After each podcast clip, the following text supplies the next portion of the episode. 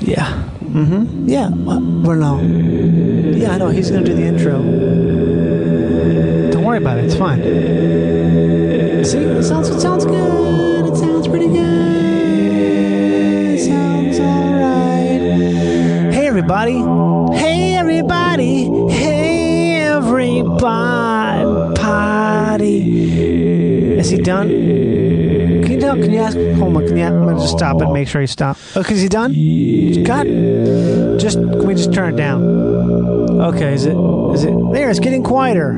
It's great. Hey everyone. Welcome to Live to Tape with Johnny Pemberton here on the Feral Audio Network. Thanks you for thanks you for being here. We're glad we finally made it. it's Discovery Channel. It's everything you've ever wanted it to be at the same time. Okay, well, I guess here's some music now. They've, they've put this in here. This is a.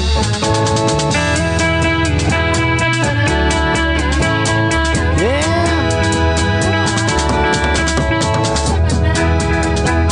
I'm not sure what to do right now with this. Should I turn it down and loop it? I'm talking about you, baby.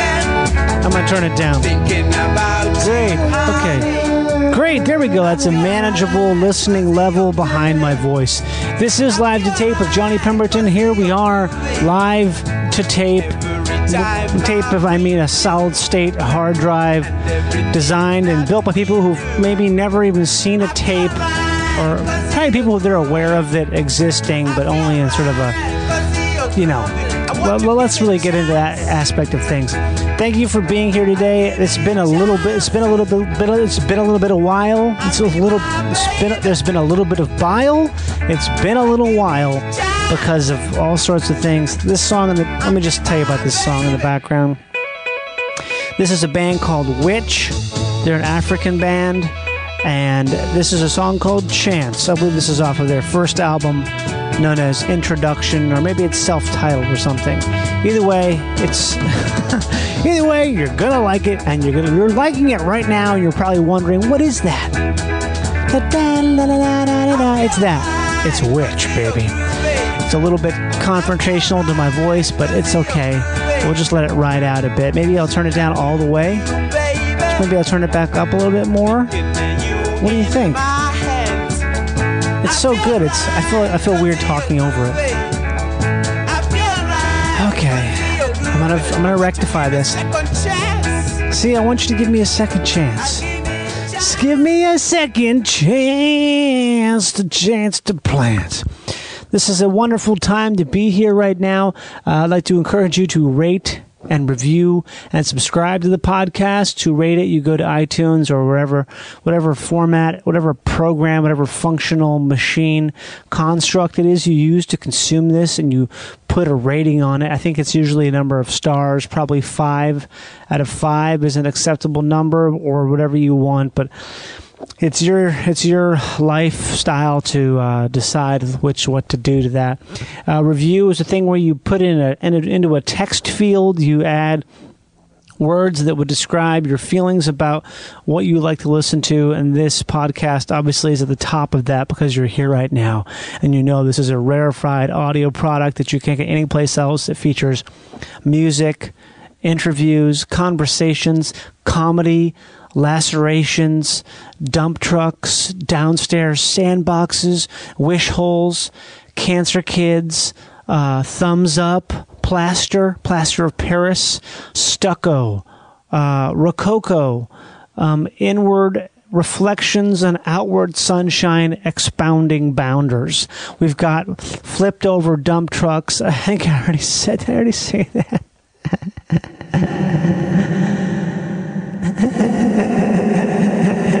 Did I already say that? Either way, we've got all these things here for you. You know you love it. You know you need. You know you want more pieces of it in your life. And when you rate and review and subscribe, subscribe's the thing that makes sure anytime one of these fucking things is finished and ready and uploaded and available, you just get like a little thing like, "Hey, hey, hey there, Hey, hey there, it's me, your subscription. Did you know that I'm ready to be? You, you can get out your little blanket and put on those shoes you bought from that Norwegian catalog and just get all snuggled in. slide on those felt shoes. There's actually a type of wool that's been compressed. It's not regular felt, it's not cotton felt. That's some wool felt that you bought from a Norwegian catalog company. It's compressed, you slide it on, and you pull up your blanket, and then you get into your car and drive it into that cul-de-sac where no one lives except for the trees that you love, that you grew from an ancient day, generations before you, but you still have that connection to them for reason, because your papa and your mama told you what for, whence, and said. But these are your trees, and you come from these trees, and they'll be here. They've been here before you was, and will be here long after. And for that, they deserve reverence. So you pull on in there with your blanket and your special slippers you got from that catalog from Norway, or maybe it was Sweden because when it comes down to it, if you're not from one of those places, the differences between them are kind of not that goddamn important. Are they? Maybe Denmark, maybe Finland. Poor old Finland gets forgotten about all the time. But they're significantly different than I believe that than Sweden and Norway are. But it doesn't matter again at this juncture. You're just sitting in that crown of trees that have been here before you and will be here after you. You're plunking into this delicious audio product. You've brought those speakers down from the store and set them up outside and invited your friends to meet you at a proscribed time to have a little, little, little, uh, cul-de-sac party. Maybe you're going to start it off by yourself and listen to this episode. And then once they get there, you're going to turn the juice on and let it rip because you've got this in you like a bloodstream pump house made of witches' houses, made of witches' intentions. And it's a good witch. It's the good witch with the blue sparkle in her eye who comes down upon nice snow covered mountain majesty and tells you how much love means to you. So you got to shine that light out for the trees, for the witches, for Jesus' daddy. And you do that, and all because of that, you sit down there, you plunk into your podcast mainframe, and you rate, you review, and you subscribe.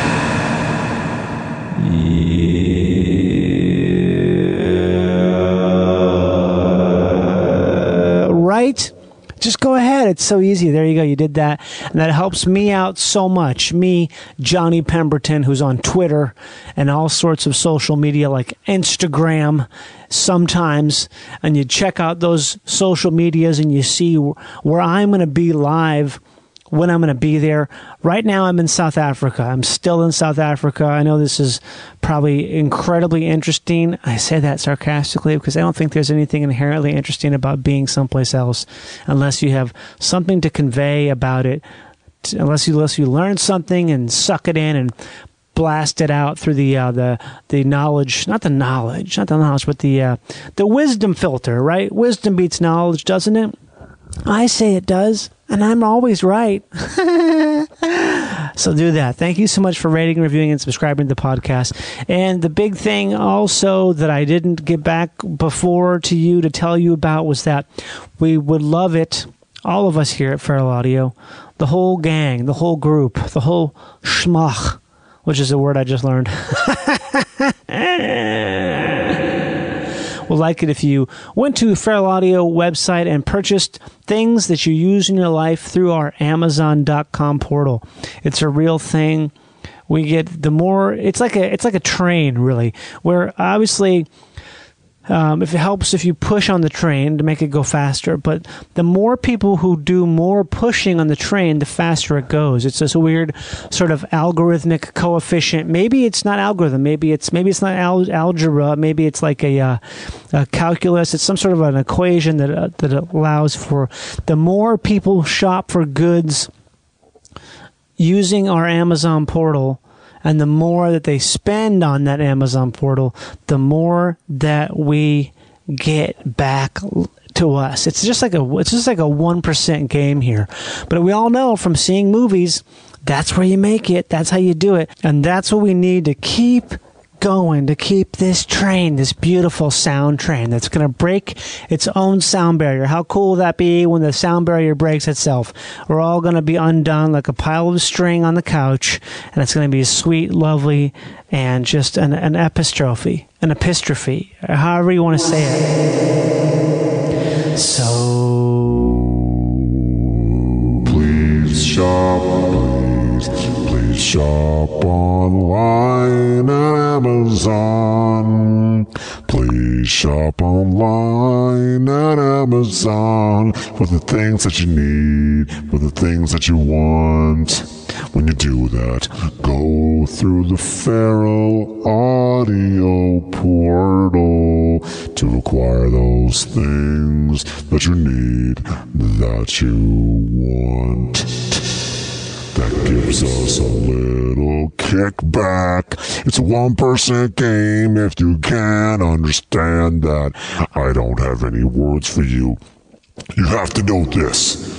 Right now, you're getting this podcast for free. How does that feel? Do you know how much time I spend on this thing to make it something that's a premium product? Not just some slapdash, haberdash, ass crashing blast stash. It's not that. This is a premium audio product, and I've always given it to you for goddamn free.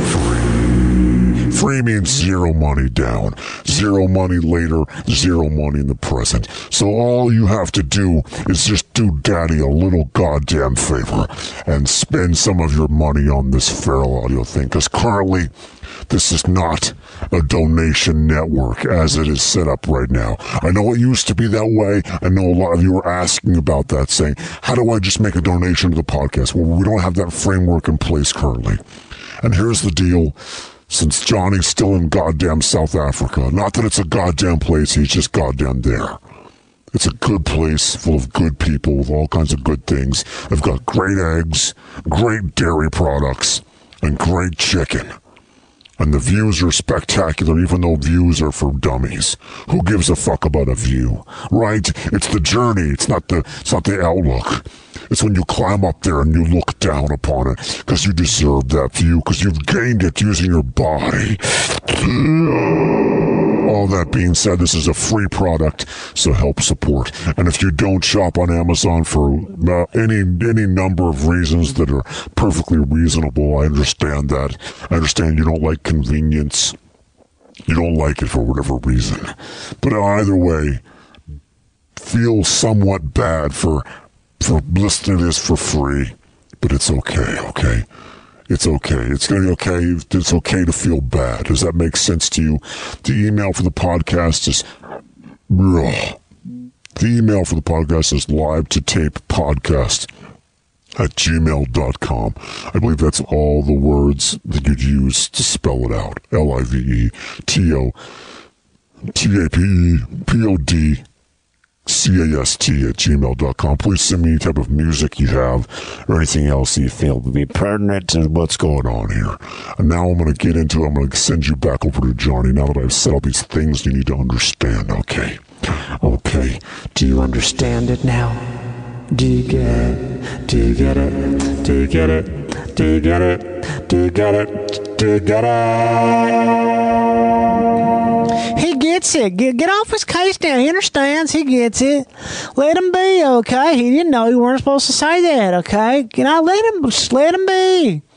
He's gonna go outside. He's gonna go to work and just get on his biscuits and crackling on those little wheat shafts and cut them down with that blunt tip he's got working for him. He didn't know about what you told him, but now he all knows. Spent 14 minutes explaining about all sorts of things. Now he knows what you mean, okay? Let him be. Well, if that's the case, then I got a gym dog that's hanging out harder than anybody's ever seen, okay? See, that's all I need to hear. Great. Okay.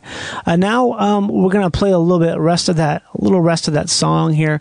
I know I haven't. I'm sorry, I haven't really explained anything about this whole South Africa thing, but I'll say it again in case you didn't hear the last episode. I'm in South Africa. It's a country. I'm in the city of Cape Town, South Africa. Uh, I'm here making a film for a major a major. Anytime you say that word major, what a dumb thing to say. I guess I don't, I don't know why I said that. It's for a movie, a place that makes movies called a movie studio. They're making a film that'll be out about a year from now. A year from now, that is March 2018. But right now, it's not out because we're here making it. Me and a bunch of other really cool, interesting people. And one of them, who uh, who was here making this this film with me, is a man named Connor McVicker, and he's on the podcast today. And you're going to hear an interview with him. Interest, a, a very interesting guy who I have spent a lot of time with and continue to spend a lot of time with. This was recorded about this interview was recorded about maybe a week or two ago. I'm not quite sure, but uh, either way, it's not. It was not. It's not a super current interview, but I don't think that really matters. I don't think there's anything that we talked about that's especially timely, other than the time we reference how long we've been here. And now at current, I think I've been in South Africa for for going on about five weeks. So it's definitely. Uh, it's. I've gotten used to.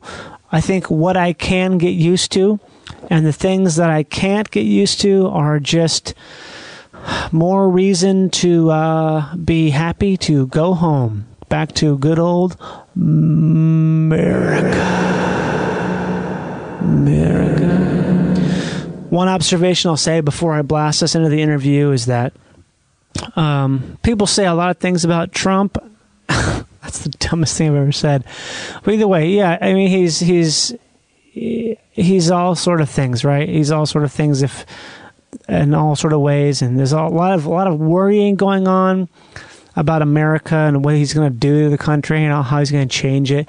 But I gotta say, from my viewpoint here in South Africa, the things that I miss about America, about the United States, God help him, he can't change those things. There's nothing he could possibly do to.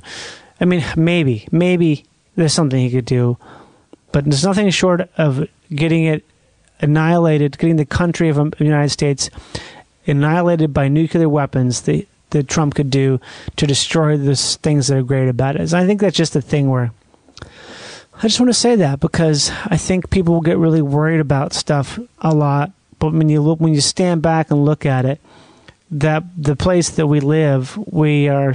I guess we're also scared and defensive because we love it so much. But I really think that the things that are the best are unchangeable. What are those things? I don't. You'll have to guess. You're just gonna have to guess. 'Cause I'm not gonna tell you because then I'm gonna get a bunch of riffraff about it. Also, I'm not really sure what those things are exactly, but it's it's a lot of it, a lot of sort of things that I, a lot of sort of things I can't really put my finger on, or I can't put my finger in, or I can't touch. I just get sort of just like a it's like a thing. It's like a thing you get when you know, and you know what you know, you know what you do, and you how, and you know what you did, and you did. And you did the thing that you could. You tried as best as you can, but you still can't find that place where the can. The trash can's in your hand. So dump out the trash and put out the trash and take it out in the bag. And come on downstairs and ask for a rag and clean up all your mess. Wipe the floor and wipe your chest. Don't ask me any more questions, cause I'm gonna do no answers. If you don't ask me no questions, I won't tell you no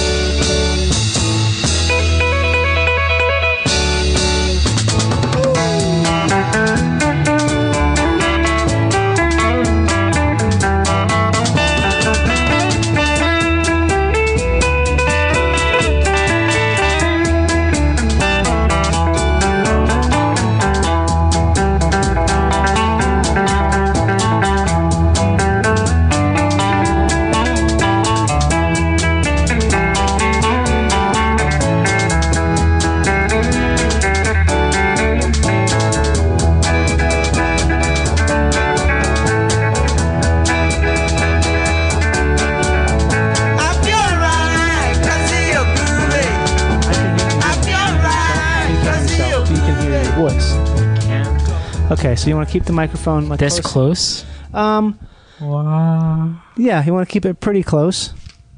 For the most part, you want to keep it pretty close. So, I'll move my chair here. Ugh. Hello, Connor McVicker. Hi. How are you? Good. Cool. This is a podcast, everybody. You're listening to uh, uh, a special, not live to tape, live to tape with my friend Connor McVicker. Are we friends? We are friends. Um, Connor is an actor. I guess so. No, I, you are an actor. What do you mean you guess so?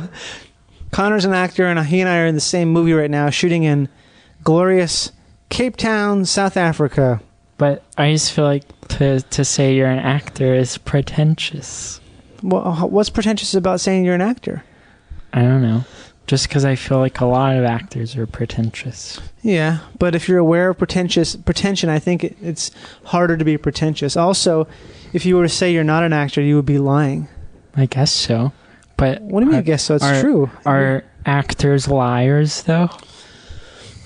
I don't think so. No, I think the opposite. Actually, I think. Are you covering your face now? you can do that if you want to. You make care. me nervous. Okay, I won't look at you. You can cover. You're welcome to cover your face if you feel like more comfortable talking. This is Connor's first podcast, everybody, which is uh, it's cool. You know, that's a cool thing. Do you want to tell people how old you are? Um, I'm 20. You're 20 years old, right? I turned 20 on the airplane. You did. Connor and I were sitting next to each other on a flight from Dubai to Cape Town on a, in business class of Emirates Airlines, a very nice place to be.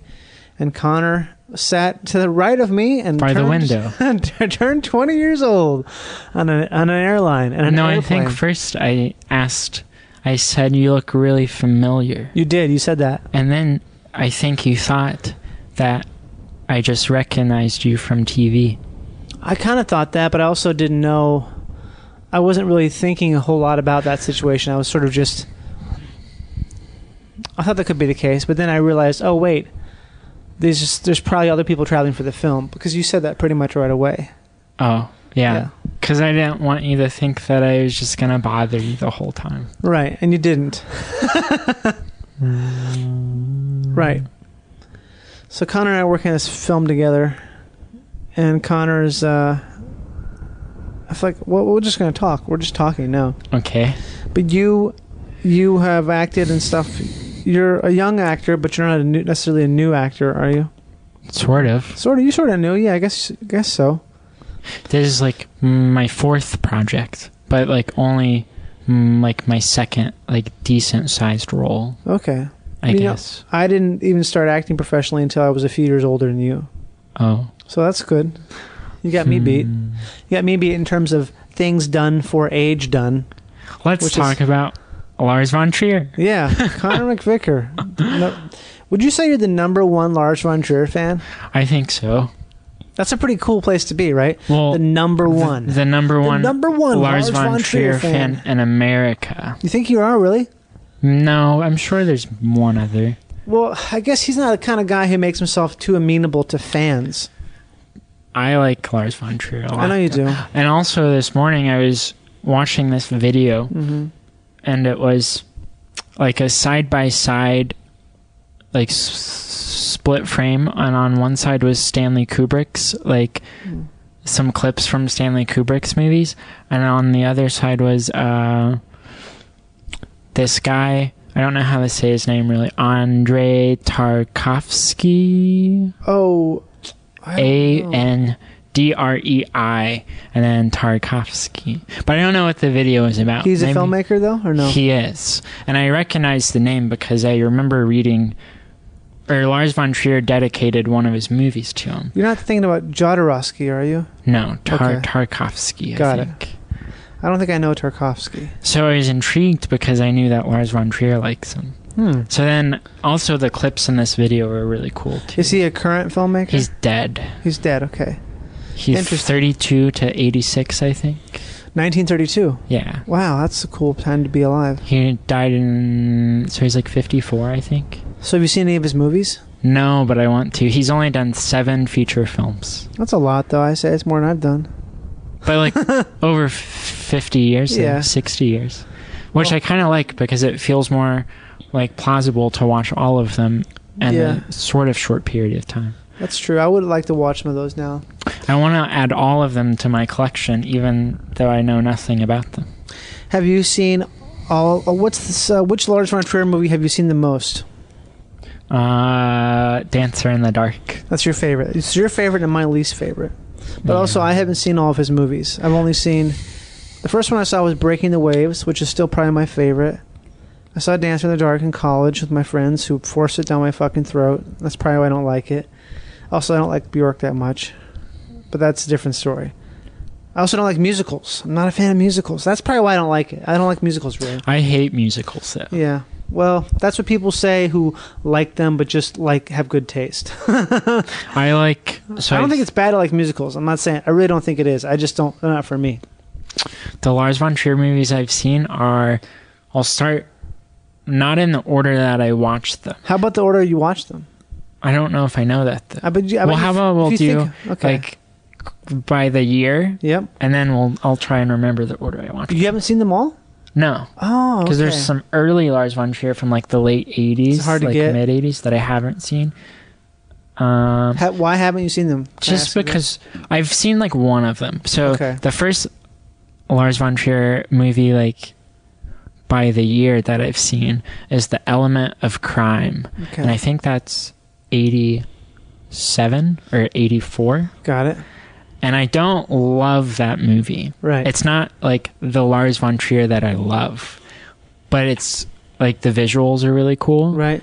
And then Is that a Dogma 95 movie? no, because I don't think Dogma '95 was till like the late '90s or something. Got it. Or, like, Listeners, if you don't know, Dogma 95 is a style of filmmaking invented partially by Lars von Trier, correct? I think so. I think so. Which has a set of rules, about 10 rules that basically s- say it's essentially like you're making a documentary, um, but you're making a, a narrative film. So it limits what you can do as far as lighting and sound. Yeah, I think you can only have like natural lighting, Mhm.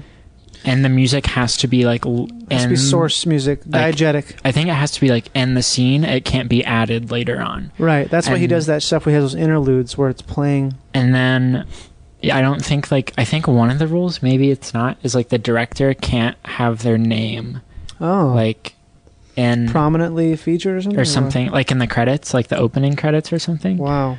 But Lars von Trier actually, I don't. I think he's either only made one Dogma, like certified Dogma 95 movie, Right. or it wasn't even. I don't even know if it was Dogma 95. But uh, Dogma 95 is one of those things where it's not like a it's not like an environmental protection agency where there's some certification process. But I just don't think he's ever Yeah. followed like all 10 rules to make I think it. they're ridiculous, all the rules. But I just think it's weird if he like created it himself but doesn't follow it. But it. he created it with some people, I think. It wasn't just him, was Oh, it? okay. I don't know. But I think I the think it one was. film of his that like comes close is The Idiots, which I haven't seen. I but have not want seen that to. either. I want to see It's it hard too. to find Because without an all region player, which I want to get one. isn't there some sort of controversy with that movie in terms of the actors he used? Um, I don't know a whole lot about that movie, but there's a lot of nudity in the movie, and it's what I do know. I think is it's a group of adults who all decide. Yeah, I think. Yeah, I think they like decide to live everyday life Mm-hmm. like they have like a mental disability, Right. Okay. or I, it's either that or they do. But I think it is. I think some of them. Well, I I don't remember, but I've seen I clips Remember from the movie, and they all seem like they have like uh, like a a- mentally mental disabilities. yeah. Yeah. and and I think and there's a ton of like I think sex and like nudity in it. Got it. Like I remember there's like a ton of of like full frontal and stuff. I think I want to see that movie though. Yeah. It seems very appealing to me. Yeah. Oh, okay. Um, so then the element of crime was the f- like the first, the earliest Lars von. Trier movie I've seen, and then the next one is Breaking the Waves, Mhm. and then Dancer in the Dark, and then Dogville, and then Antichrist, and then Melancholia, and then both of the Nymphomaniacs. There's two nymphomaniacs. Nymphomaniac Part One and then Part Two. Oh, I watched the director's cut. damn! It's like a total of five hours. Damn. I'll never get those back. They're a great five hours, though. So now, do you remember which one you watched first? Yes, it was Breaking the Waves, And then what was the second one? Dancer in the Dark, And third one? Melancholia. Okay, the rest don't matter. Why? Well, I don't know. You want to say them? Go ahead. I think the fourth one was the Nymphomaniacs, Mhm. and then Dogville, and then Element of Crime was last. cool. I want to. I want to see all of his movies though. He's Yeah. doing a new movie with Riley Keough, and I like Riley. Keough. Who's Keough Riley. Keough? She's uh, Elvis Presley's granddaughter. All right. So you have a lot of sort of I would call them semi obsessions with certain youthful actors. Mainly like actresses. Actresses. I feel like. I guess I I'm I guess I was being PC just now by saying What's that mean? Politically correct. A lot of people Oh. now they say actor when they, Oh, they for use both actor for genders? both genders, but there's Yeah, nothing wrong I with think- saying actress. I think that's fine. I don't know why I don't know why I do that, I guess. But sometimes I do that. It's a stupid Hmm. thing. It's a stupid thing I think that I do sometimes is, Well, is be aware of that. Mm, I compare myself a lot to like to younger male actors, and Yeah. I feel really insecure a lot about it. But I like to just follow careers of like up and comers, and I've done that since I was like 14. And it started with uh, one of my favorites. Her name is Saoirse Ronan. Right. We've heard about I've I've listeners, Connor and I have spent a great deal of time together before this point that you are listening to being recorded right now. Almost a month on Monday. God, it's such a fucking long time. I can't believe it. Hmm. Yeah, I've been here for like a month. It doesn't feel that long. Does it feel that long to you? Uh, a little bit, and no and yes. Yeah, no and yes to me. I thought I would have more. I thought I'd have like more stuff going on with this this little apartment room I have here in the hotel. I thought I'd have like some posters. I thought I'd have more of a more of um a rhythm in terms of what I was eating, in terms of being less less feeling le- less like like pissed off by not having certain things. But I haven't. I've still been stringing along, like trying to not eat all the stuff I brought because I brought like a 12 pack of Pro bars. I didn't, I haven't eaten them all yet. And you have a bunch of empty water bottles. I do. I drink a shitload of water. to recycle. Yeah. Well, I don't know because I don't. Can't, the trash can's so small. Yeah. If you notice that, what are some things you've noticed about South Africa that you're kind of like, this is weird? Like They- small things. They drive on the left side of the road. That's true. Um, and whenever I order stuff, Mhm. like at a restaurant, like I feel really picky about what I like. Right. So if I order something special, they always like repeat it back to me correctly and confirm it, and then they never follow through with it. They have one time, right? It's some places they have. Yeah, I think Loading Bay pretty does, does a pretty good job. Yeah, they do. But then a lot of them don't. A lot of them don't. Most places, service is to be desired. Yeah. And they're also kind of like slow paced, sort of like they. yeah, the food usually takes about twice as long as and then it takes forever for them to like give you your check. At loading bay the other day, I had to ask like four times. Are you serious? Yeah. Man, I don't have that problem. They load they load my- they load my check in pretty quickly for me. They load it up Johnny almost every day says he's gonna go load up at the bay. almost every day. Loading Bay is a is a very um, it's a what I would call a yuppie restaurant. Oh, What's yuppie? Like Yuppie, young yo, young professional. young urban professional. Yeah, and it is it is yuppie as shit, but it's really good. And I don't really have. that you just heard was Connor's slurping sound. That does that mean you're happy or what does it mean? I don't know. It means you're content. Maybe What what does it mean? That means something, right? You don't do it all the time. not all the time. I've actually only been doing it since I've been here. Okay, so that's a new thing, slurping. hmm But you're not slurping. Actually, you're just making the sound. Yeah. Yeah, slurping. Oh, but anyway, so Saoirse. Right, Sarah. when I was 14, uh, no, actually, I was like 12. And the Right. movie The Lovely Bones came out. Which I and haven't seen, so I don't know how, what to say. Directed by Peter Jackson, uh, based off the novel by Alice Sebold. it. Okay. And I I know the movie got kind of kind of negative reviews, Hmm. but Saoirse's performance was praised by the critics. Oh my god, you sound like you sound. You know you sound like a little bit like Connor, and I'm not saying I'm not trying to liken you to this. You sound a little bit like when that guy from American Psycho was talking about Huey Lewis and the News. Remember that part? No, You haven't seen that movie? I've seen American Psycho a couple of times. Remember when he's murdering that girl, maybe the first or second time, and he's putting, he's got Huey Lewis on blasting, and he's talking about the second album is was received by critics and has a sporty like that. He's saying those kind of things. I think so. I'll have to watch it because he's basically But I kind of know what you're talking. Well, he's about. just regurgitating what he's read because he has no personality. yeah.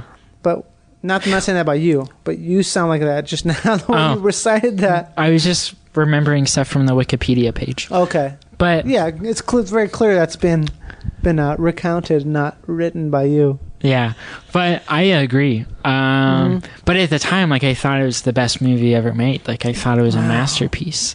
A masterpiece. And but I just remember the trailer came on, and I was immediately intrigued by it. Like I just this is something I want to see. And then it came out, and I saw it, and I loved it. And then one of my friends, she also liked it a great deal, and she saw it like four times, so we would see it together. And then I took my mom and my brothers to go and see it, Mhm. and then they liked it. they did. Um, one So of my brothers. Sixteen. What? You were sixteen or I was twelve. twelve. Yeah. Wow. Okay. I didn't realize how long ago that was. Yeah, and then I didn't really have a computer at the time, so I couldn't Google Mm-hmm. a whole lot about it. So then it, it kind of went to the back of my mind, and like I Mm-hmm. forgot about it and stuff for a while. And then when I was thirteen, so like a year Mm-hmm. later maybe, I was sitting in the the movie theater with my mom and my dad. And this preview comes on for the movie Hannah, Mm-hmm. and I was immediately intrigued by it, and I was like, I want to see this.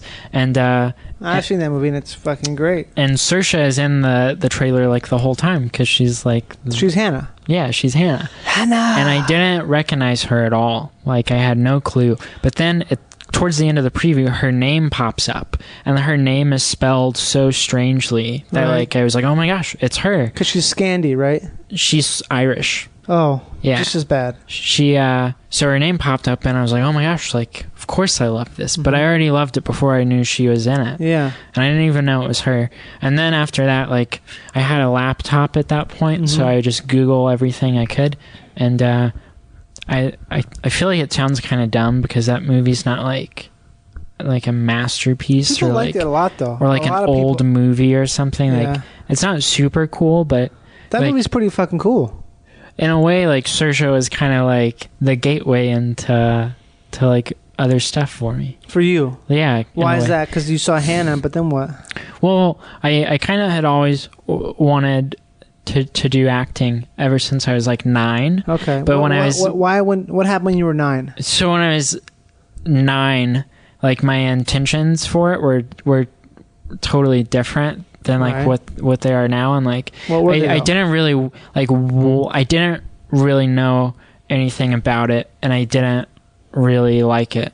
But I, I, I, so so when I was a kid, like I had watched like like kid shows a lot, Mhm. like on on the Disney Channel, and it always seemed super appealing to me. Like but for dumb shows? reasons, though. You know, like oh, like what a cool life, like like oh, to be on like a, a set and doing this and blah blah. blah. Yeah. But all I ever watched was like kid stuff, like dumb stuff. Like what? Tell me some names. Uh, I probably won't even know because I'm we're our, the age gap. I love the the Suite Life of Zack and Cody. Okay, I'm aware of that. the twins. They, they were my idols. Your idols. I knew everything about them. I can probably still recite some facts. Got it. Um, and I just I like that a lot. But then I was a really shy kid, and I wasn't like outgoing. So like, and I I didn't like I so I I think when I was so then I just kind of forgot about it. Like it was just always like a like a, oh like that's what I'm gonna do. But I never pursued it or, mm-hmm. or tried to do anything. I just thought it was gonna happen, and then. I kind of like would just like forget about it every now and then. And then when I was 11, so I was like in sixth grade, and I asked my parents if I could take like a theater class. And there's like this community theater, and uh, I I I did like a couple months of it, and I was such like a shy kid, Yeah. and I just remember I was like terrible. Like the the lady like didn't like like She, she said you were bad. when You were a child. but like the other kids 13? were the other How kids? I was 11.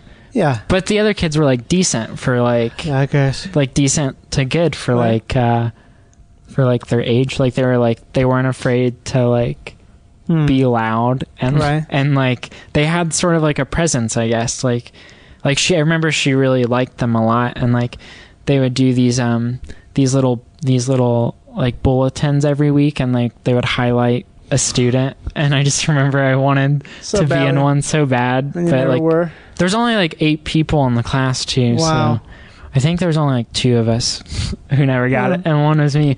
But I just What remember a terrible thing, though. What a dumb thing. It's so it's so funny to me how often adults do things to kids that to another adult. Like, why are you doing that? Why are you fucking? There's just just just teach them. You don't have to be like a contest. And her kids. She had two kids, and they were also and like Ugh, the this woman's terrible. and they were like this the stars of the group oh, they're whatever. terrible. What are they doing now? I don't know, but I um fucking heroin addicts. they were they were they were like the star of every little production they put on, and they only it was a super small place. They had like fifteen seats, twenty seats or Oh, whatever. okay, that's that's like a. You could fit more people in this room. Yeah, and but I remember so I only did it for a couple months because like my parents couldn't really afford it. Right. It wasn't that expensive though, really. But so I just remember like also like I would forget stuff a lot. Like one time we did a little play and like I forgot something and she just like screamed at me. And you were 11 years old. She, she was really she could be really like feisty sometimes. Oh, you should tell me after we record this what her name is and what the name of the place is, Uh-huh. and I'll call her up uh, for the podcast, and I'll just say a bunch of weird shit and fuck with her. Um, and then Oh, people are terrible, man. so then like I just so I was like 11 then and like I just kind of like knew like I wasn't like any good at this. Mm-hmm. But it's Kind still of new. You didn't just think you like, oh, I know I'm not good at this. I just like I just like obviously could tell like these other kids were like more wow, when you're only 11. well sort of yeah so then like and then my parents like couldn't pay for it so we just like stopped Mm-hmm. and then like in seventh grade like I just kind of like forgot about it What age is that? Is it like 13? 12 13 Twelve, in seventh grade 12 yeah 12 years old in seventh grade i didn't really like i was in seventh grade so like i didn't really think about the Mhm. future a whole lot and i would just kind of forget about it but then when i was that's when the lovely bones came out Mm-hmm. and uh even at that point like i didn't try and revisit it i just really liked that movie a lot Yeah. but then when i was in eighth grade we we moved we moved and like i was at a new school and like i didn't have a whole lot of friends and like i that's when i, I saw the trailer for hannah and like Mhm. that's when i would like google a whole lot about movies and like about Saoirse and like so i started by watching every movie that Saoirse had ever done Right. and then I would I would click on just like on Wikipedia, like I would look at everything, and then I'd click on that movie and and see the other actors in it, and then Right. I'd click on their name and look at movies they had done, and I would just read about them, and if it sounded interesting, then I'd watch them, and then so it just kind of got deeper and deeper. So at this point, I was going into like my first year of high school, and I was like super like that's what I wanted to do, Let's like be an actor. and I, I felt like I had more knowledge of like what I liked and why I liked stuff. Mhm. And so I uh, was a freshman in high school, and I I took like my theater class and in high school, and like I, I feel dumb saying this, but Just say it. things, things you feel dumb saying are always good. Always but like I would get like the the like number one like outstanding like performer I wanted and like I felt like, I very much so felt like in theater class. confident in what like I wanted and like I felt like I sort of had I was a little bit more outgoing sort of Mm-hmm. and like I f- felt like I kind of came into a little bit more but I still kind of like Came into yourself. yeah, but I just like remember being like one of the like top students in the class, sort of. Uh huh. But, but like I don't like to to. uh, But I didn't say you're that not, about myself. Like other people. You're just said that. saying something Um, that made you feel good. That it was a true thing that happened. and and then, but I also kind of like I didn't like the way like theater does stuff. Like, What do you mean? Like very theatrical. Oh, so there was like very much so like they would t- they wouldn't really teach like acting or anything. They were just like there's like high school theater. Like you would Yeah, they don't really teach that stuff. You, they didn't that. teach like methods or performances or anything. No, they just sort of tell you to memorize your lines and to try to. like- then they would just like work on like school plays and stuff. And a lot of the stuff they did was musicals. And like I remember I made it my goal. I wanted to do as much stuff that year as I could, but I mm-hmm. couldn't sing at all. So like the big like thing of the year was a musical. And like I still went out for it, but I just got the role of a soldier. But we did like uh, one straight play, but like the plays were always they weren't like real plays. They were just like dumb plays that she found. like what? Like they weren't like like They weren't Beckett. they weren't like esta- they weren't like established plays. Like they were really cheesy. Like I I think there was this like online thing that like our teacher would use where like she would buy a script or something, Oh, that's weird. and like it was it just You guys didn't do Our Town? no, we didn't do like we didn't do like established plays Wow, or whatever. not at all. Like for the musicals, they would because Yeah. that's what they would like put most of their effort into. So they would do like one musical and then like one like This is high school we're talking about still. Yeah. Okay. And but I got the lead This is in the. me bad, bad memories. I remembered all the high school theater I did was just so. Oh. It's more funny to look back and think about that stuff and just how, how differently I feel about it now than I did back then. I got the lead in and like the straight play, but it was like kind of dumb. What Was- do you mean? What was kind of dumb? What was dumb Well, about it? it was called Law and Order Fairy Tale Unit. This is funny shit. is this like fan fiction somebody wrote? No, it, it's like Is it I don't know. Yeah, it's dumb. Yeah, it sounds silly. It sounds like like what it sounds like. but it would take like fairy tale characters Right. and then like with a Law and Order setup, sort Okay. of. So that was like my my lead role, Time to Shine, and I remember it was like an ensemble cast. okay. and then Connor was number one. But and I remember I never liked to memorize my lines because Mm-hmm. I liked to keep things fresh. and, and Why why like to, why would you like to keep things fresh? I just I don't like rehearsing stuff. Okay. because I but why? well I feel I I guess I'd say like with not counting like my sixth grade class I took for two months, Right. I've never really had any training. Okay. So I just kind of feel like I go off my instinct and Mm-hmm. my feelings and like how I feel. Right. And so I don't like to feel something too much before it's actually time to do it Yeah. because I, I like it to be as reflective of like a, a like a real life scenario as possible. I think that makes a lot of sense. Um, but I don't know. Like I, so I don't- I don't know. But like I just remember, I would also like to put things into my own words, hmm and uh, the other kids I know sometimes like they they would be thrown off by it. And I just remember there's this really sweet girl. She was really shy, Mm-hmm. but I I really liked her a lot because she was so eager to. She really like she really wanted.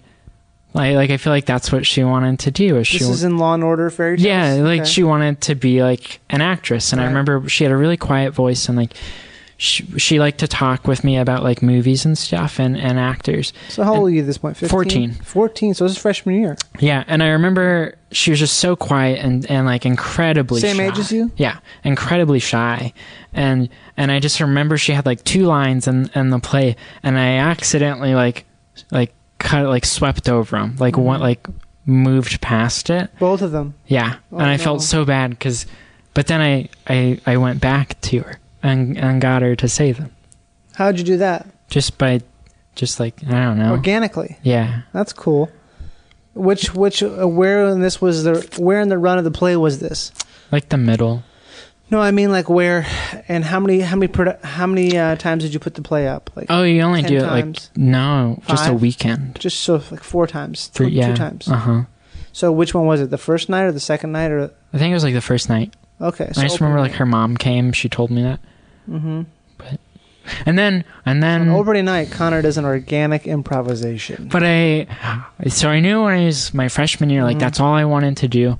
I felt like sort of like um, like a like a, a, a talkative kid, sort of. Like I I didn't have a ton. I had friends, but I never would would do stuff with them. Like I felt like I I floated from like group to group, and I felt like I could kind of like uh, uh like just be friendly with like whatever group of person, but I never was like a part of a group, and uh, and I feel like part of that was just because I I like knew what I wanted to at this point. Like I wanted to be done with high school. Like I Because you really wa- had such a strong desire to be.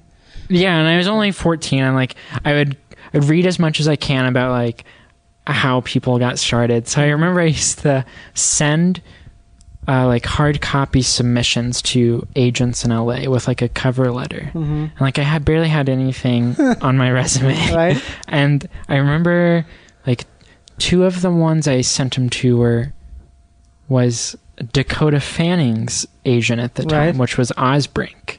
and because they they were like a, a youth Okay. agency, and uh, I mean, obviously, like I never heard responses from Yeah. them, um, but but I would do stuff like that, and then I found out that there was like one legit like a local agency that had only been there Mm-hmm. This like is in Louisville. Louisville and Louisville, Louisville, Kentucky. Kentucky. Only, they had only been there like a few years, um, so like they were very new. Mm-hmm. So I I just I emailed them and like I uh, um like they I, I sent them a headshot and stuff and like Mm-hmm. I I was very persistent and like I called them and I was like when can we set up a meeting blah blah blah That's good, man. and and and obviously like at this point they weren't like very established it's Kentucky Yeah. so like they kind of I feel like at this point they just took everyone like they had a ton of clients Yeah. like they would just take everyone but and most of the things we were doing were like local commercials or like regional print work Mm-hmm.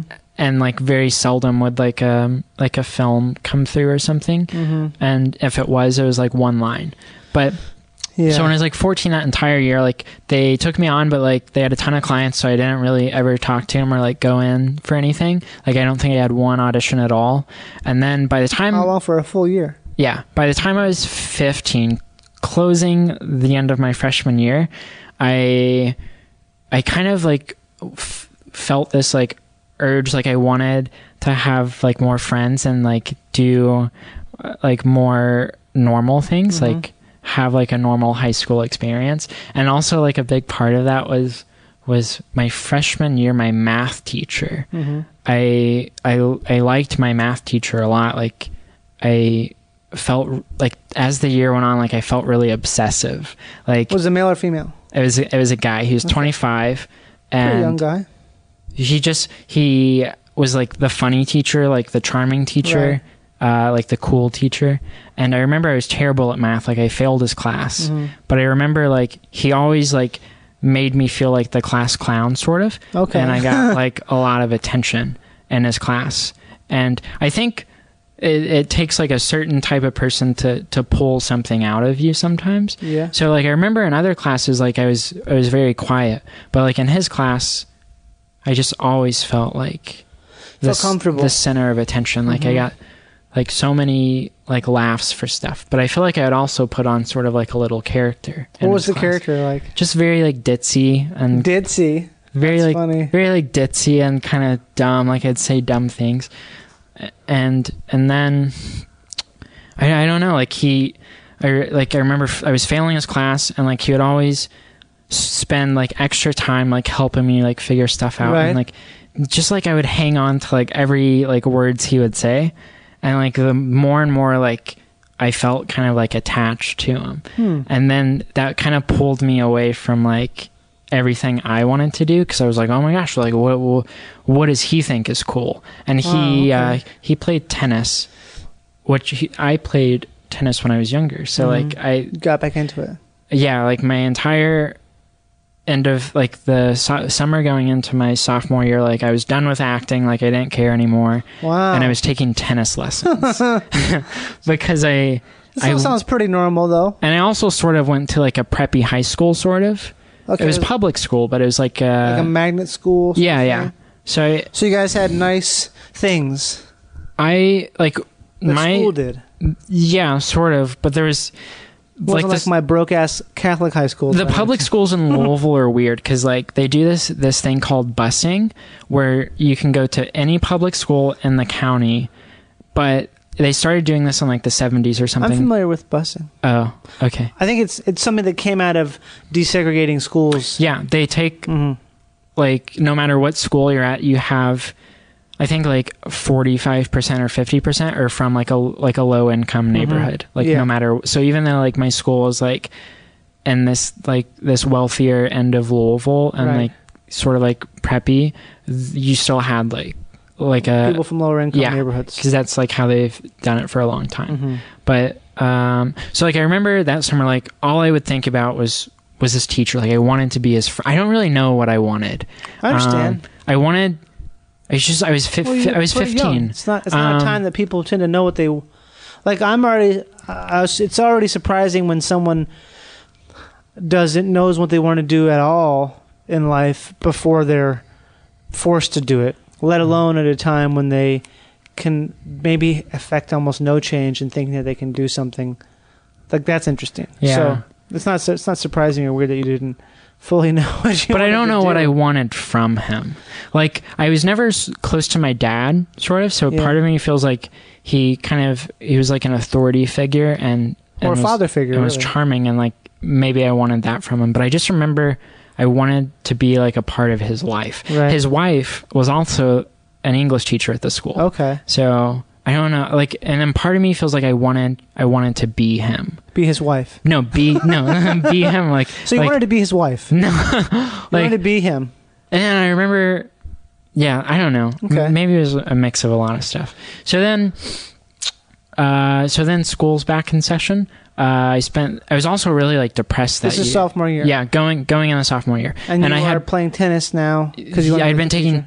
I had my first job, and I spent What was all. your first job? I worked. At, I was a host at this restaurant called Kingfish. Kingfish. What's that? A fish? A fi- yeah, it's there's like three of them in Louisville. Okay. I only worked eight hours a week because I was 15. Right. Because a lot of places wouldn't hire a 15 year Right. So like, but I also felt very persistent in that. That's cool. Um, and so Did then you need I, money I was for anything particular, or just was like a? I was paying for part of it. I would pay for my tennis lessons, Oh, okay. um, and then I would save the rest. Like I was, really, I've always been really good at saving money. Yeah, man. Um, That's cool. But then, so then school is back. I was also on Accutane at the time because my acne got super, super, super bad. And Accutane, if listeners you don't know, Accutane is a very powerful drug. it used to be a chemotherapy treatment, but they use it for Okay. for acne. And it Uh, can cause severe depression, right? yeah, a few people like killed themselves on Mhm. it, but and you have to sign like these waivers before you go on it. That you won't kill yourself, and if you do, And you won't get pregnant if you're a girl because Oh, it'll it- 100% like birth defects. Oh, 100 percent. And like then there's stuff like Hundred percent birth defects would be a cool band. like the medium side effects like that Mm-hmm. possibly can happen but aren't rare but aren't common Right. or like uh like irritable bowel syndrome and Okay. like uh ulcers and like liver failure Okay. now So- liver failure goes into like the rare ones i think Yeah. but like the rare ones are really scary but then the common ones are like your lips bleed every like every day because they're so dry and like your nose bleeds but Jesus Christ. you, you're on it for like five months but it was like the time like m- my This acne was year. so clear at the end so yeah going in the So sophomore you had year no acne. I did in sophomore year still like it was terrible. So oh, like said so clear though. at the oh, end still- of the treatment, It was still very present. it, it was going down a lot. Like it was working a lot. Like I remember So, waking up every day and like looking forward to the changes on my face. Because of the Accutane. Yeah, because and like it's like a whole community. Like you Google like past users and like Right. what their skin looks like now, and people like document their process like Man, day rough. progress like day by day. yeah. So then, so, uh, sophomore year rolls around, and uh, at the end of okay, yeah. So in the summer, like I bought him a card. A, a Summer after freshman year. yeah, like because I would think about him a lot. Like I bought him this this card with a a um a walrus on it. Like it was Uh-huh. a really cool card, and I wrote him this really long, really long card. hmm And because also like my freshman year, I felt like I was kind of rude to him a lot. Like just because like he, he tried to be helpful like when I was failing math, and like I didn't care, and like I would. I remember one time we got in like an argument Well, why were you that way if, if you felt so strongly about him? because I didn't start feeling that way towards like the second semester Okay, so you- after being you in had his class for a while. Um, and and then my sophomore year, like I, I wasn't in his class anymore because Mhm. like he's I was in a different class, and uh, but I would go and see him in the morning, like before school started, Okay, you get there early. and I gave him my card, and like he put it on his wall, and he thought it was funny, and uh, then like I would go and go and go and see him like maybe three times a week or Can something. I ask what the content of the message was? Was it something? it was just like oh like thanks for being uh, such a great teacher like so inspiring uh, I, I I can't even remember it. It was really long. But you're the best. I know. I think it was also like, please never forget me. Okay, So there's a hint of it's a very Connor thing to say. hint of weird, I guess. Right. Um, but but it wasn't wasn't out of out of the norm because I guess he thought I was kind of weird anyway. Right. But uh, so then I would go and see him uh, maybe like three times a week, and uh, I would think about him. Like I would hang on to everything he said, and sometimes he would he would be like really irritated with me, and he'd be like, "Go away, Connor! Like I'm not in the mood," and like okay. it would it would like destroy my entire day. Hmm. So it started this this this uh, it started going into like he would more than likely, when I would go to his room in the morning, he would tell me to leave. Wow. just because he was like frustrated or like irritated and also i was probably like really really pushy and like just just borderline like coming onto the line of like uncomfortable I Well, guess. maybe he had also something else going on in his life at the time. Too. right because there were days where he'd be like nice to me and Okay. like i would also like hang on to those words like the entire day I bet. and then um and then i would also start to like get him gifts like around christmas okay. um, I got him these really cool chopsticks once, and uh, and he thought they were cool. Um, but then one time, I think it was, I, I bought him a tie, Yeah. and I left the price tag on it, Uh oh. and it was fifty dollars that I had spent on this tie. That's a lot of money, Connor. and he Especially was, that time, like that. What, what, was that?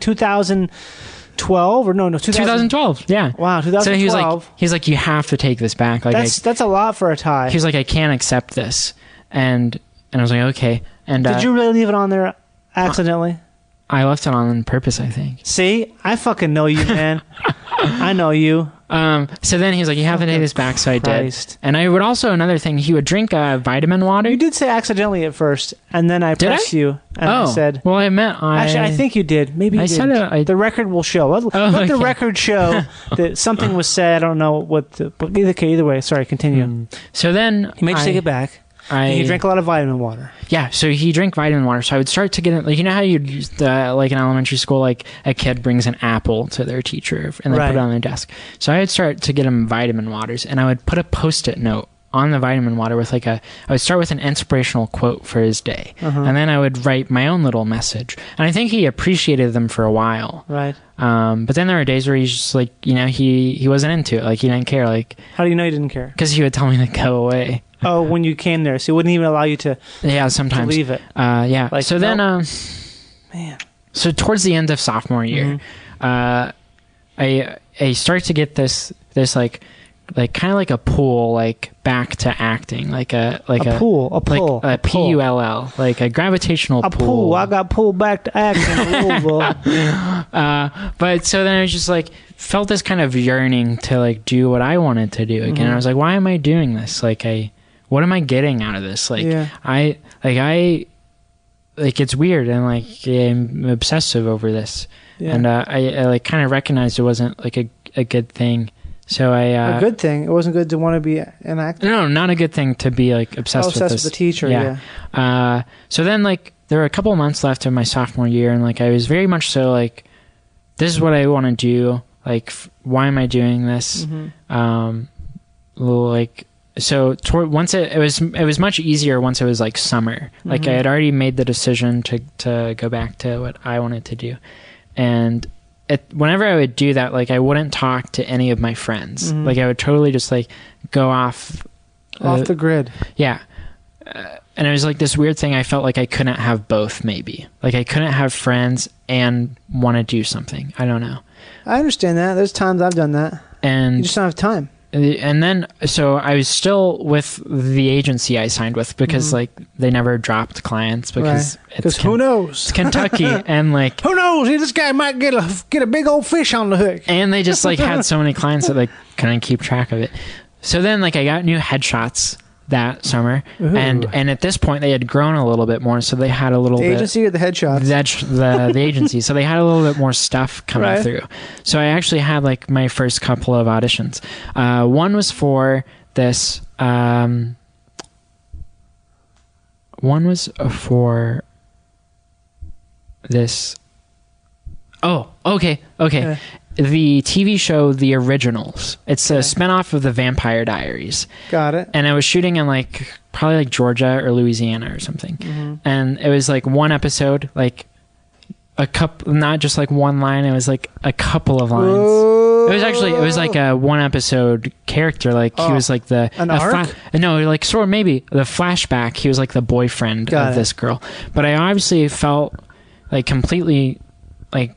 I, I definitely don't think I fit the description at all. Mhm. I barely fit the age. I think. I think it was actually like seven, 17 and I was, well, I was sixteen, so I guess I was close. Right. But it just felt, I felt like awkward, sort of, and Yeah. and and like sort of like an outcast. And this was like more attractive, like boyfriend of of the beautiful girl, like Right. very smooth, and uh, but but at that time, like I didn't think of like oh like I can't do this Yeah. because like I'm not right for it. Like I was just like I can do anything. Uh, I so I remember the audition sort of like in Louisville like you, it's never like an in-person audition like it was always the agency had a, a taping room and like they had Mhm. readers that that worked there and they would, they would put you on tape Yeah. uh, and I remember asking if I could add in this little extra piece I had thought of Hmm.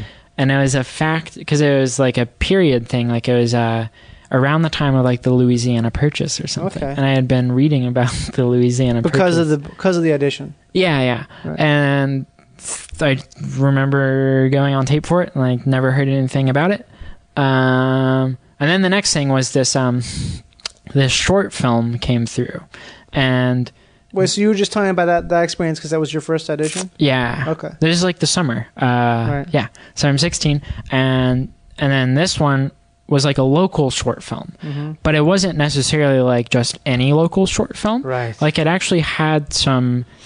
Like, 'cause whenever I'd find out about stuff, I'd Google as much as I can about Right. the names attached, and and uh, but this was a little bit different because the the director of it had actually produced a few movies that I would deem like uh like like actual movies because like in What? louisville like uh, very much so like a thing is like there's there's definitely like a local film scene Right. where they just they film something on like their Handy cams. on their flip phone and call it like Louisville would do like the local film scene would do these like Comic Con things. what do you mean Comic Con? Like they would do meet and greets with like their Oh, really? like they really like thought they were something. yeah like Okay. but a lot of it was like horror films with like n- girls naked in it like Yeah. that was the thing with like fat creepy old guys directing it. And it like with like sexy young co-eds yeah going topless and screaming. and there was always terrible quality Mhm. Um, but so I, my first thought was like this short film is Mhm. is like a Louisville thing,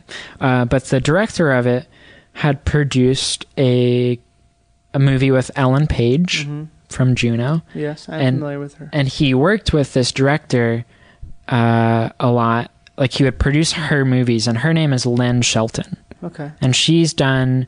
Uh, this the, her most recent thing was I think was Laggies with Chloe Moretz and Got Keira. Knightley, and then she did uh, this movie called Tut. Tut um, I think it's Touchy Feely. I think she did, Okay. which she produced, and it was Ellen Page and someone else. And then and then she did this movie called Your Sister's Sister Mhm. with Mark Duplass and Emily Blunt and Rosemarie DeWitt. Is Yes. that how you say her name? And this guy produced that movie, so I was like, okay, he's kind of credible. Yeah. Uh, but this was like his first thing he was directing. Um, but I, I kind of like trusted it a little bit, and Yeah. and it was a short film, and it was about this teenage boy, and he he gets his girlfriend pregnant or something, but he doesn't. You don't find that out till the that's the very last scene is or something or I don't know. But it was an in person audition. Like he was there because he lived in Louisville at the time. Great. Um, and I remember there was a character in the movie, like a supporting character that I I wanted to play. Like I thought that was an interesting character. Like Right. he was, it was described as being overweight, and and he uh played. He was like heavily into Dungeons and Dragons. Okay. And he seemed very like I had a lot of thoughts and feelings about him. And like I know I didn't fit the description of being overweight, but like I wanted to play that character.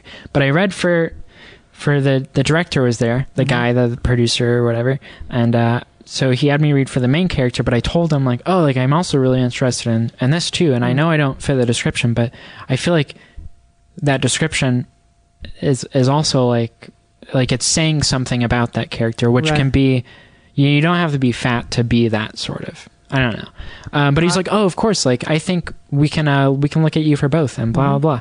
And so I did the audition.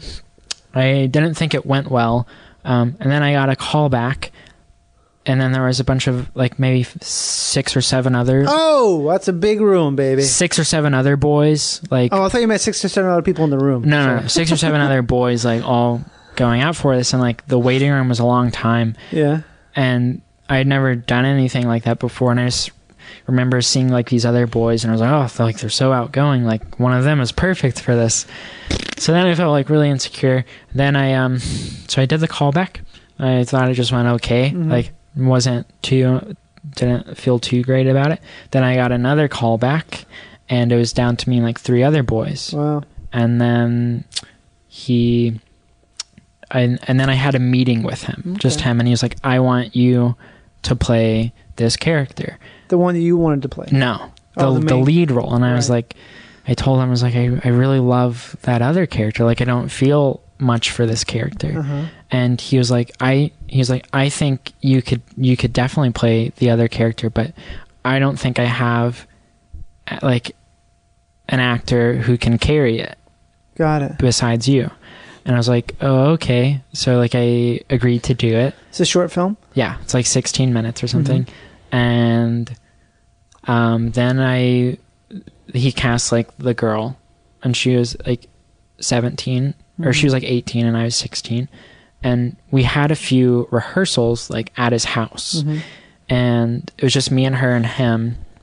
And I was 16, and, like, I just kind of felt uncomfortable sometimes, sort of, and, like, I mean, just in general in life or with Just the like- situation. the situation just because I had never done anything like that before. yeah. And he kept having us come back for like rehearsals and like they were just the same things over and over. Yeah. So I would start to get frustrated. I would not like that too. And and also like it was rolling back around to like the time of school starting. Uh oh. And and the urge in me to like cuz I had sort of felt frustrated with with this process. When were they going to shoot it? How long? Like, why, like right before school starting. Okay. Um, and I remember feeling sort of frustrated with the process or whatever, Mm-hmm. and and then also like the urge to like go back to my school life Right. and be- reconnect with my teacher friend. right. Look what I've done all summer. And um, so like, and then my parents were fighting a lot. Like they were a few months away from getting divorced. This is when you say fighting a lot. This was some heavy shit. Not super heavy yet. They were Okay. just arguing a lot. Okay. And uh, I couldn't drive at the time, so like my parents had to take me everywhere. Why couldn't you do? You just didn't weren't interested in learning how to drive. I had my permit, but I couldn't oh, you drive weren't. myself. You were f- not 16. you I was 16. And then, and the night, and like this, the guy, like looking back on it now, like I would have, I dropped out the night before. Night before you were supposed to shoot. The night before. Wow, that's bold, man. Why'd you do that? Just because I was a dumb 16 year old. That's not necessarily dumb. If you did it, you must have had a, I don't think, reason for it. but I think that, I don't think that's dumb. I'm just looking at the time on there. oh, I think Make sure it's recording. that director would have been like a, a good connection.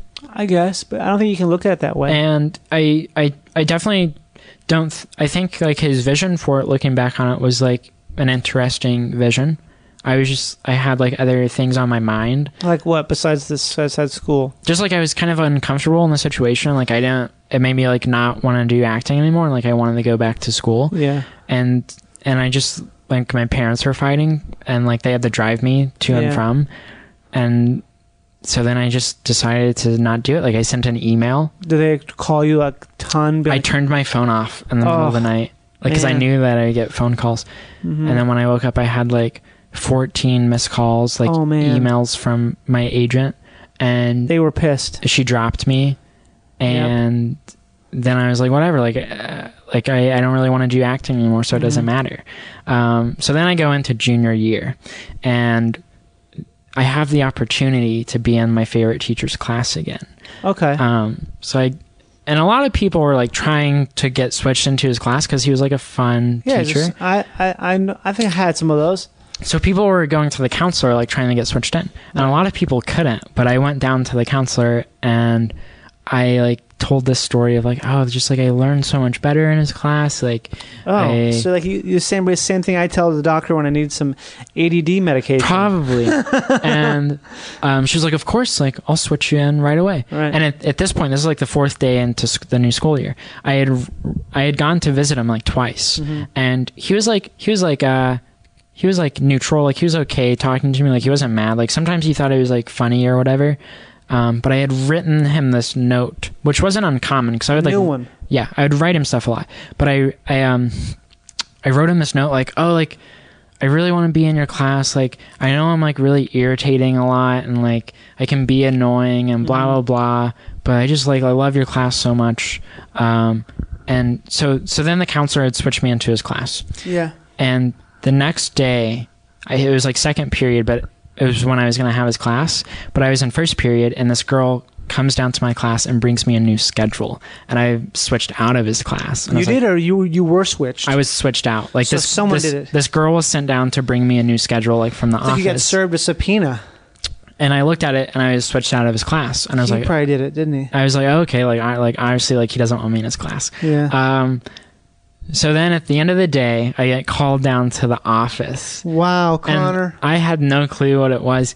And it wasn't like the normal office, it was like the special counselors. Like two the of special like counselors. two of them. And I had no clue what I was there for because like it just didn't even cross my mind that that's what it was. Yeah. And they're like, I was like, am I in trouble? And they're like, oh my gosh, of course not. Like, oh, never.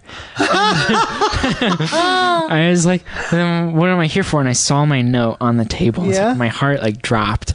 And they were like, we're just really worried about you. And I was like, but why? And they were like, just there were some concerning things in this note. And like, like my heart was racing because like I would be. I'm, my heart's racing right now. because I thought like my parents never knew about like all of my antics like They don't seem to know about a lot of stuff. they never knew about all the things I like my obsession with his teacher, sort of. Yeah, they didn't and know about it. They had no clue, and like I was just worried that he like finally decided to do something. Can I ask what you said in that note? I I don't remember all of it. I just remember saying like, "Oh, like I know I'm really annoying and irritating to you sometimes." Yeah. Because I was like, he would tell me like, right.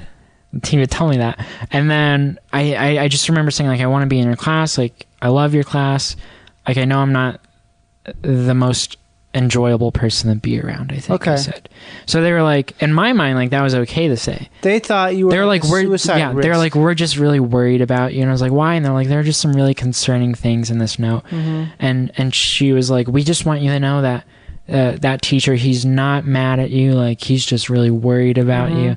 And i was like no he's not. Like in my head i was like no he's not. Mm. like he hates me sometimes. And and then they're like we have to call your parents. And i was like no please don't. And they're like but they're and then like the thing i hate about that is like when i was like oh like no please don't they're like why? Like now we're worried about your home life Ugh. like just like they take everything to extreme so they called my i was just like it's just gonna be awkward if you call my parents. Yeah, because like that's all i um, this sounds just like because like I don't know how to explain like two and a half years of my antics. I don't know. Yeah. So they they called my dad, which was like not the choice I wanted them to call, but he was the only one available, and and they just briefly kind of told him something, and then my dad had to go to work, and he was picking me up from school, so he Mm-hmm. was like in a hurry, and I just remember in the car like he was just like took it as me being like over dramatic and he was like this isn't drama class connor like you can't do stuff like that Mm-hmm. and real but he did, they didn't really explain much to him really so i was it was kind of okay uh but i just remember feeling incredibly sad like um just just that like sounds sad.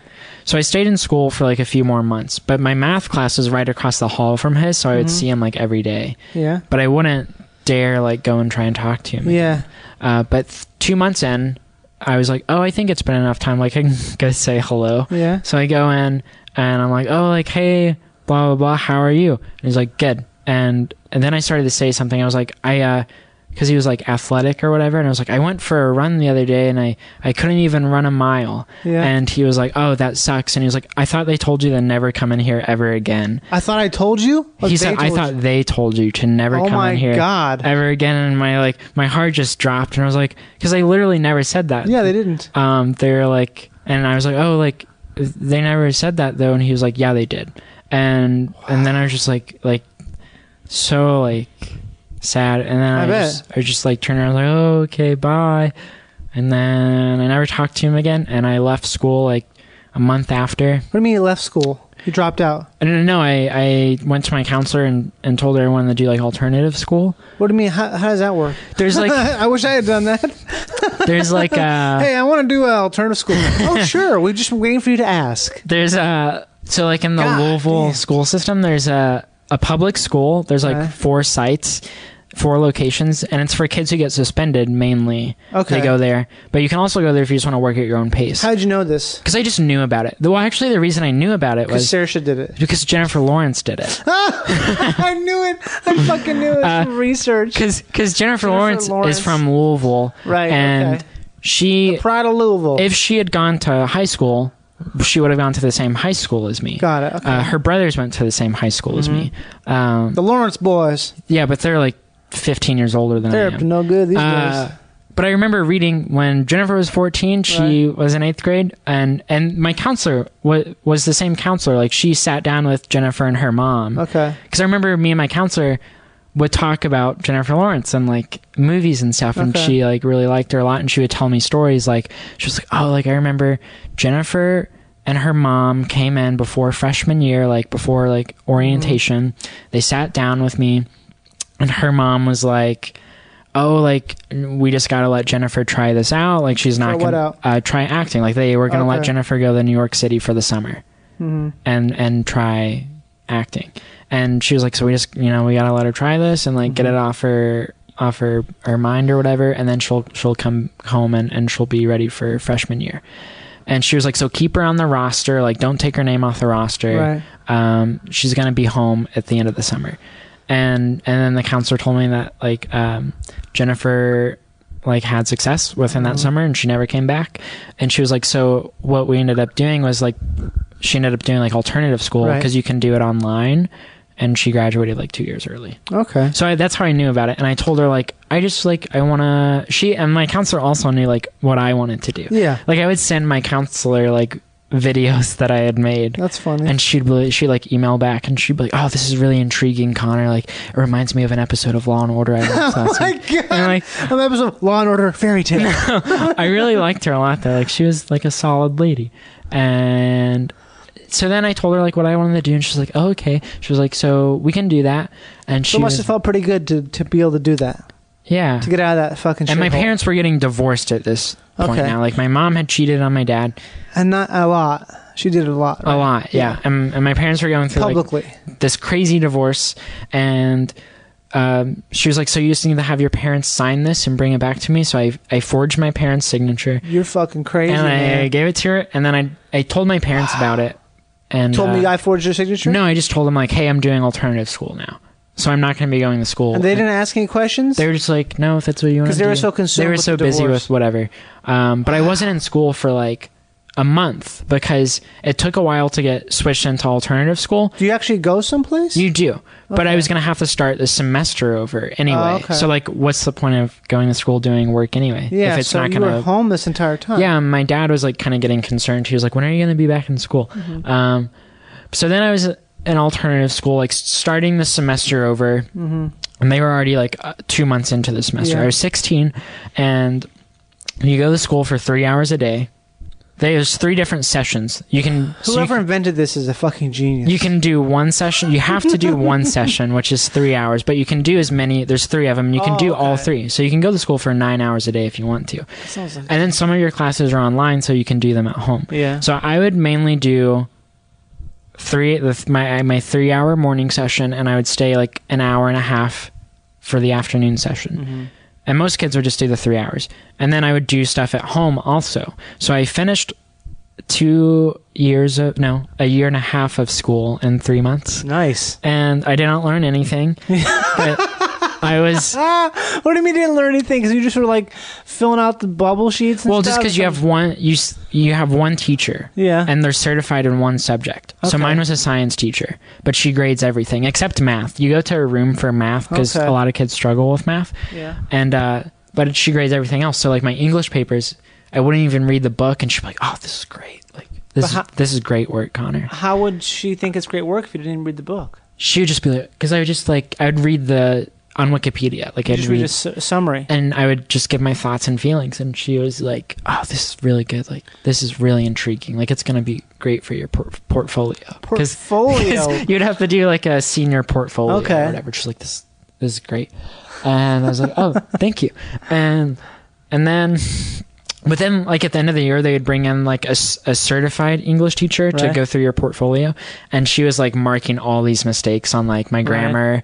But I remember my my teacher once. She was like, "Oh, this is this is really good, but you just you need uh this is a run on sentence here, so you need to like fix that." And then I remember taking it to the actual English teacher, and she was like, "No, that's wrong."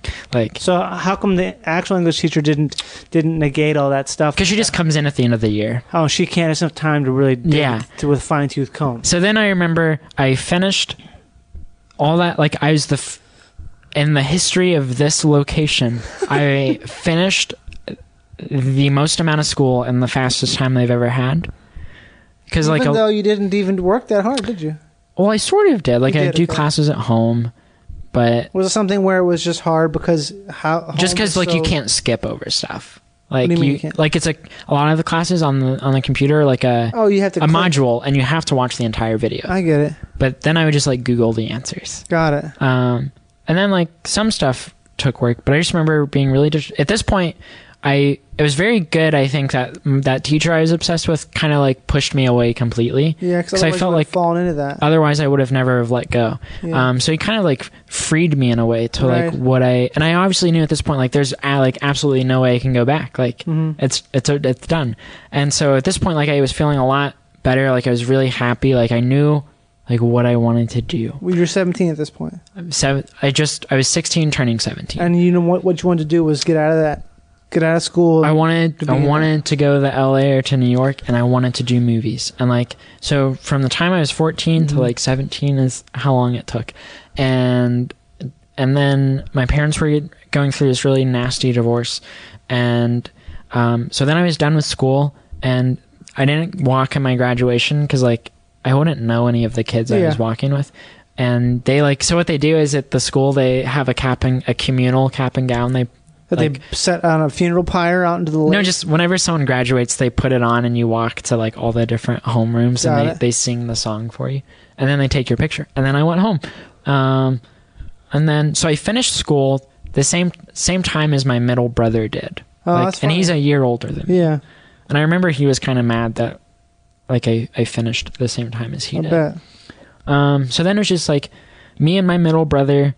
Uh, that year we're done with school. My oldest brother was living with his girlfriend. We were living with our mom, and my mom and dad were going through this this crazy. Your dad had moved out at this point Yeah, to his Where did- parents. to his parents, yeah, like twenty minutes away. so outside of Louis- Louisville. Yeah, um, and my my mom was going through this like weird midlife crisis, Mhm. and she was just like my mom never drank like the entire time knowing her, Mhm. and then during this like she was just like an alcoholic now. Right. And like she got a DUI and like went to jail. Jesus. And then like my dad was like really bitter about everything because he was like still in love with her, Mhm. and he would like he like hung her mugshot up on the fridge, and Wow. then they would just have these terrible fights where like all this stuff, and and and then my dad would tell me and my brother about everything my mom did because he would like go through her phone and stuff, it's and pretty would, like, detailed. tell us about all of her sexual conquests Oh, and like in detail. And then so like and then um and then at the end of the year my mom died. Hmm well me and my brother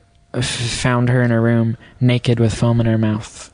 And What time? It was in the morning? it was it was one o'clock the after afternoon. yeah. So you just went in there because you didn't hear from her. yeah my yeah. That was probably, probably a pretty traumatic day. yeah. Me Yeah. and my brother cried the whole day. But that was my favorite year of my entire life You always say that, but I sometimes have sh- I struggle to understand why. just because it feels so almost magical Because of, you graduated, and just like it just the t- the time I spent with my brother was really special to me, Mhm. and we had a dog, and his name was Bailey, right. a white Labrador Retriever with soft chocolate golden brown eyes, hmm and he was our best friend. But with your mom, though, wasn't that hard though? Because it's like But it was also like you like because she died of an uh, brain aneurysm, brain Yeah, aneurysm, right? yeah. Yeah. So but we thought it was like suicide because of other things she was going through. because she yeah, and she also like took a lot of prescription medicine, Yeah. and like she wasn't sick or anything. So when we found her, we just thought like, oh, this is like what it has to be. Like Is that something that can uh, can aneurysm be exacerbated by that kind of stuff? uh, Like stress and yeah, stress or I think stress, yeah. yeah. So But I don't know. Like I think you can have an aneurysm your entire life and not know about it until it bursts. right. And then you have like 48 hours or something. But she didn't. Ha- that didn't happen with her. She did. She had like a terrible headache okay. and she just like Went to sleep and that was it. yeah. And But then, what was it like in the time after that? Oh, okay. So also this year, so I was That oh, oh oh okay yeah yeah. So I was 17, 17 most of that year, Right. and I was done with school, and I was also re-signed by my agent, Right. in in Louisville What was the reasoning for that? because there was this guy I kept in touch with. He was a photographer. Mm-hmm. Uh, his name was uh, Chris, and he um, he would he was like the the go to photographer in Louisville. He uh, mainly worked with like local models and stuff, Mm-hmm. and he uh, did all of like Jennifer Lawrence's like early stuff. Like Yeah. that's who that's who sh- that's like his big his big thing or whatever. Like he has these really cool photos of of J Law when she's like fourteen because he uh she came to him when she was like 12 and and wanted to do like acting or modeling stuff and he so he thought she was like a great young model. Like he would say best to have ever seen. And he like set up meetings for her in new york for like uh modeling agencies. But Right. she eventually went with one that focused on like both modeling and acting. I think she signed with CESD or something. This is terribly interesting. Is it No, I meant Oh. I'm being sarcastic about J Law. oh okay um I find I don't think it's. I'm not But saying it's bad. I was just trying to give the backstory. I know. So then, um, uh, yeah. So, s- and I kind of this stayed. In, photographer. yeah, I stayed in touch with him because he had done my headshot since I was fourteen. Right. So I um, and I knew he kind of had some pull, sort of Some P U some double L. P U double L, and uh, so I would. Uh, I still had his phone number, but I hadn't. I was never close to him. Like I'd only really ever met him Right. twice or three times when he had done headshots for me, and I felt like I never made a, a huge impression on Uh-huh. him because uh, I don't know.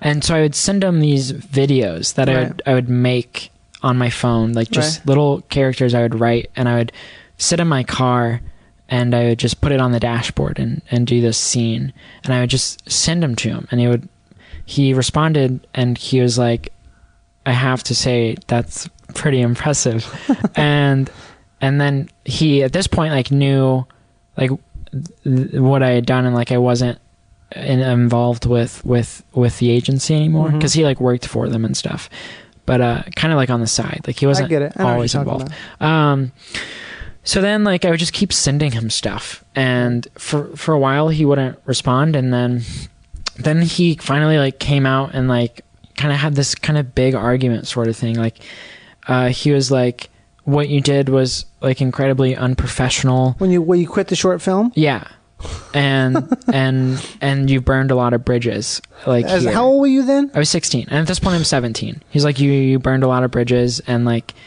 he, like he's like you're, but he's like you're incredibly, I think you're incredibly, uh, talented, and and incredibly intriguing. And he was like, oh, I hate saying this Just say it. What if it's I not? Look at you. I don't think it's true that he's like one of on. He's like one of the best I've ever seen, and I like I know. Oh, that's so dumb. Uh, so I then, so then he was like, uh, he like he mended things with like the the head agent, and he was like, uh, I want you, she wants you to call her Mhm. and like apologize. Jesus. So Christ. I'm, I was like shaking, but I, I called her and like like a, apologized to her and stuff. Again, this is crazy. It's all these adults. and I was 17, yeah. You're 17. And and uh and and then they took me back and like things were okay and I uh I I didn't like book anything Mm-hmm. for a year. But then again, it's like they don't have a ton of connections, so like you're only auditioning for stuff maybe every 2 months and then when you are auditioning for stuff, it's not necessarily right for you. right. So it's like harder. And then then uh so when I turned I started to they started to pick up a lot more. Like I started to have some auditions I was actually excited about. And they just like This is all in the months after your mother's death. uh no, my mom was still alive at this Okay. point. Like I was 17. Um and and then and then my mom died. And uh and then after that I um had an audition for the movie 20th Century Women for the lead role. I and I don't know think it was how that one came across. I think it was through like a weird connection they had somehow Right. but I was super excited about that. And then like I, they started like they they've they've grown a whole lot in the region, and You sound like a fucking magazine, man. why? And I was asking you about the real life stuff that was going on after your Oh, but but but I I was just trying to fill in. Okay. Um, um, um I'm so so then so then on, um on track.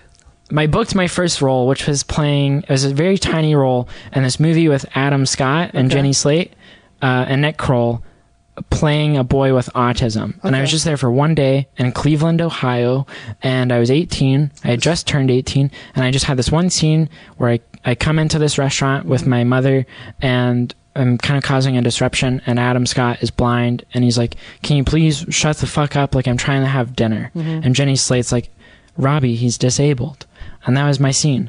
Um, but I was Wow. super excited to be there, and then um, This is your 17 year old year. I just turned 18, Okay. so my mom had already died like two months before, right. and But so uh, I just I'm curious though because you know that's a big thing what? having your mother die. Oh yeah, A, a hard thing. I know you keep you always say it's your best year, but that's like a it's not a small thing. Ooh, and also before this, like when my mom was still alive that year, around November, uh, I heard about these things like casting director workshops, which Right. like I hear they're kind of like. I, I was kind of like aware of like w- like uh, what was a, s- a scam Right. because in Louisville there used to be like in the malls like looking for like uh, Yeah. fresh faces blah blah and like Only I cost knew that 10 was bucks I knew to that was a submit. scam and stuff. Um, but then I I heard about these like casting director workshops in Mm-hmm. like New York and I would I googled all these casting directors and they were like real credible like casting directors like credited on like movies that I really liked. Right. Um, and you still have to pay for them, but I was like, well, like I think it's a way to Couldn't uh, hate. yeah.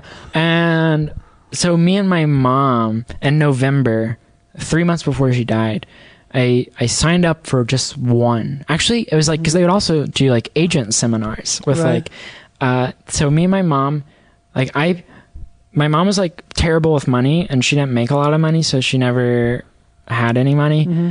So like in November, I told my mom, "Will you come to New York with me? Like I want to go to this this thing I signed up for." Right. and uh, she couldn't pay for it, so I paid for everything just because I was good at saving Did money. you save money from all your jobs? I yeah, I worked at a movie theater at the time, and so I rented a car because like my mom's car wasn't in great condition to Mhm. drive to New York City, and then my car was a 1992 Honda Accord with Mhm. 200,000 miles on it. So this is a, oh your car. Your didn't car. trust it either. Yeah. So I rented a we rent, I rented a car and and then we me and my mom drove to New Jersey Mhm. and stayed in a hotel and took the bus to New York City and spent the entire it was freezing cold also Right. and and my my workshop thing wasn't until like 7 p.m. in the evening. so what time did you get there? We left like New it was like New Newark, New Jersey Yeah. and took the bus at like um noon Uh huh. to like uh like 46th Street or something like Times Square area. Yeah. And me and my mom had never been to New York City and like it was so cold but we thought we would like do a little exploring Mm-hmm. but uh, like it was so cold and like I didn't know how to take the subway and my mom wasn't too good at stuff like that Mhm. either. Like my dad was always like good at stuff like that. Um so we just kind of it was so cold and and and we just ended up sitting in a McDonald's for 5 hours Oh my god. until it was time to walk over to the workshop place. And um, yeah, we sat there for five hours. It was like a two-story McDonald's. Did you guys talk about Yeah, all kinds we of just- stuff? We we ate some some food. This is after your uh, mom had been divorced. Yeah, So after the they, divorce. the divorce was final like two months before this. and this is when she was still in sort of the throes of being. Yeah, but she was all she was. She just met this guy that she, she this she ended up dating before she died. a lot still. Yeah, but it kind of slowed down a little bit just because it had kind of gotten old to her a little Okay. bit. But so me and her just like sat there for five hours and just talked. hmm And and I remember taking pictures of her because she wanted to send them to this guy. Wow. And and then um, I remember drawing on a McDonald's bag for a long time. I think Mm. I still have it, and I think I still have the receipt from that day Got it. because they're like memories. Yeah. And then, um, and then we went to my little workshop thing, and it was for an agent at Abrams. Are you familiar with I'm Abrams? familiar with. I've heard of Abrams. in New York City, and like it was literally five minutes, like Mhm. with him, and I did a scene for him. That's a workshop. It's like a seminar. Like he did a seminar. How much did you have to pay for that? so it was only like thirty five dollars. That's not bad. Okay. But I was- I it feels kinda- say 30, 30, uh, 350 It feels kind of dumb though to to go to New York for thirty five dollars. I guess. Like I mean, it's an experience, right? Yeah, but so so then, um, I he did he talked for like twenty minutes, and Mm-hmm. then you you would go in with him and do a scene for him, and that was like five minutes. Mm-hmm. Um, so then I, I I did my scene. I was like bye, and he was like oh no no sit down sit down, and then he was like. I he's like I, I think I think you're good, Mm-hmm. and he was like "Y- you have you thought about he was like how old are you like 15 and I was like no 17 and he was like have you thought about uh like going to to to college for this and i was like uh no not really and he was like he was like i really think you should he was like i i i like i'm, I'm he was like I, I really think you would have a chance at like nyu or juilliard and i was kind of excited that he said that but maybe he was just saying that i don't know I don't know. I don't think he probably. Wh- why would he just say that? I don't know. What does he have to gain? so i i i felt kind of like happy leaving there Right. like obviously like I followed up with him, but I had like no credits at the time, and like Yeah. I didn't tell him that I actually I did tell him I lived in Kentucky, He but was a casting director. he was an agent. oh, an agent. But I was also planning on not telling him that I lived in Kentucky because I wanted to see if he'd actually like be interested. right. But like he wasn't, and and then me and my mom uh, drove home that night, hmm which was like twelve hours, thirteen hours. We took turns, and then um, and then I I decided to go to another workshop, a mm-hmm. casting director workshop this time, two weeks later. So it was in December. Got it. But I was like, it's too much of a, a drive. Like that was too stressful. Like I remember we got kind of like turned around at one point, and I got really nervous, and I was like really afraid. Did you say two months later or two weeks later? two weeks later. Two weeks So this time I decided to fly, and like I had never ever been on a plane before. to New York. Fly to New Yeah. York for a casting director workshop. Yeah, so I had already bought my ticket by the time we went to the first one, like Mm-hmm. we drove, and I had already paid for the workshop. Um, How much did you pay? This one was like an 80, 85 or something. okay. But my plane ticket was like 300 round trip. Shit. Uh, but honestly, that was cheaper than like driving and stuff. Yeah. And I Easier. didn't, I didn't, yeah. I was afraid though going by myself because I was, was like 17 and like New York, my, the last time being there was like really scary to me just because like my mom like wasn't just like wasn't like good at stuff like that. Like it was always like my dad that was sort of like the one I felt kind of safe with. Yeah. Just because like I knew he was sm- like really smart and like um so so I go and like I'm on the plane and like I'm really afraid because I was like I was like there's no turning back now Mm-hmm. and I wasn't staying in a hotel either. Like I booked a five in the morning flight because Mm-hmm. I was worried about my flight getting delayed and then missing it. Right. So I booked the earliest flight. It was five in the morning, and I got there at like noon because it goes to the flights always from Louisville go to like Charlotte, North Carolina, Got it. and then you fly to New York. And I got there at like noon or eleven, and New my York. my workshop wasn't till seven or eight at night, Mm-hmm. and it was still cold in New York. So I had a, a ton of ton of coats, and I um. I was planning on taking like the air train from JFK to the subway and to to Times Square, and then the workshop is just like a couple blocks away from that because it's like in Hell's Kitchen or whatever, I think. Yeah. And then I I was kind of nervous about that. So I was, these two ladies I was sitting next to on the plane. I was I was like, um, do you, do you guys know how to take the subway? And uh, they're like, um. Well, yeah, it's um, it's uh, might be confusing if you've never done it before. Going taking the air train to uh, the subway station and then going to Times Square or whatever. And um, they were like, where, they were like, where are you going? And I, I told them like Times Square, and they're like, oh, uh, why don't you just share a cab with us? Cool. And so I did. And there's like these two ladies, like 45, 50, and they uh, they they paid for the cab. Mm-hmm. And then when we parted ways, they gave me 20 bucks. and and then I uh, was kind of still like afraid of New York, so I didn't. It was cold, but I so I, I went to the same McDonald's that I went to with how, my mom. How many hours this time? About the same, a little less because I did walk around a little bit more. Yeah. And f- I actually like two hours later ran into the same ladies again. Oh, that's funny. I know. And they're like, "Oh, are you okay?" And I was like, "Yes."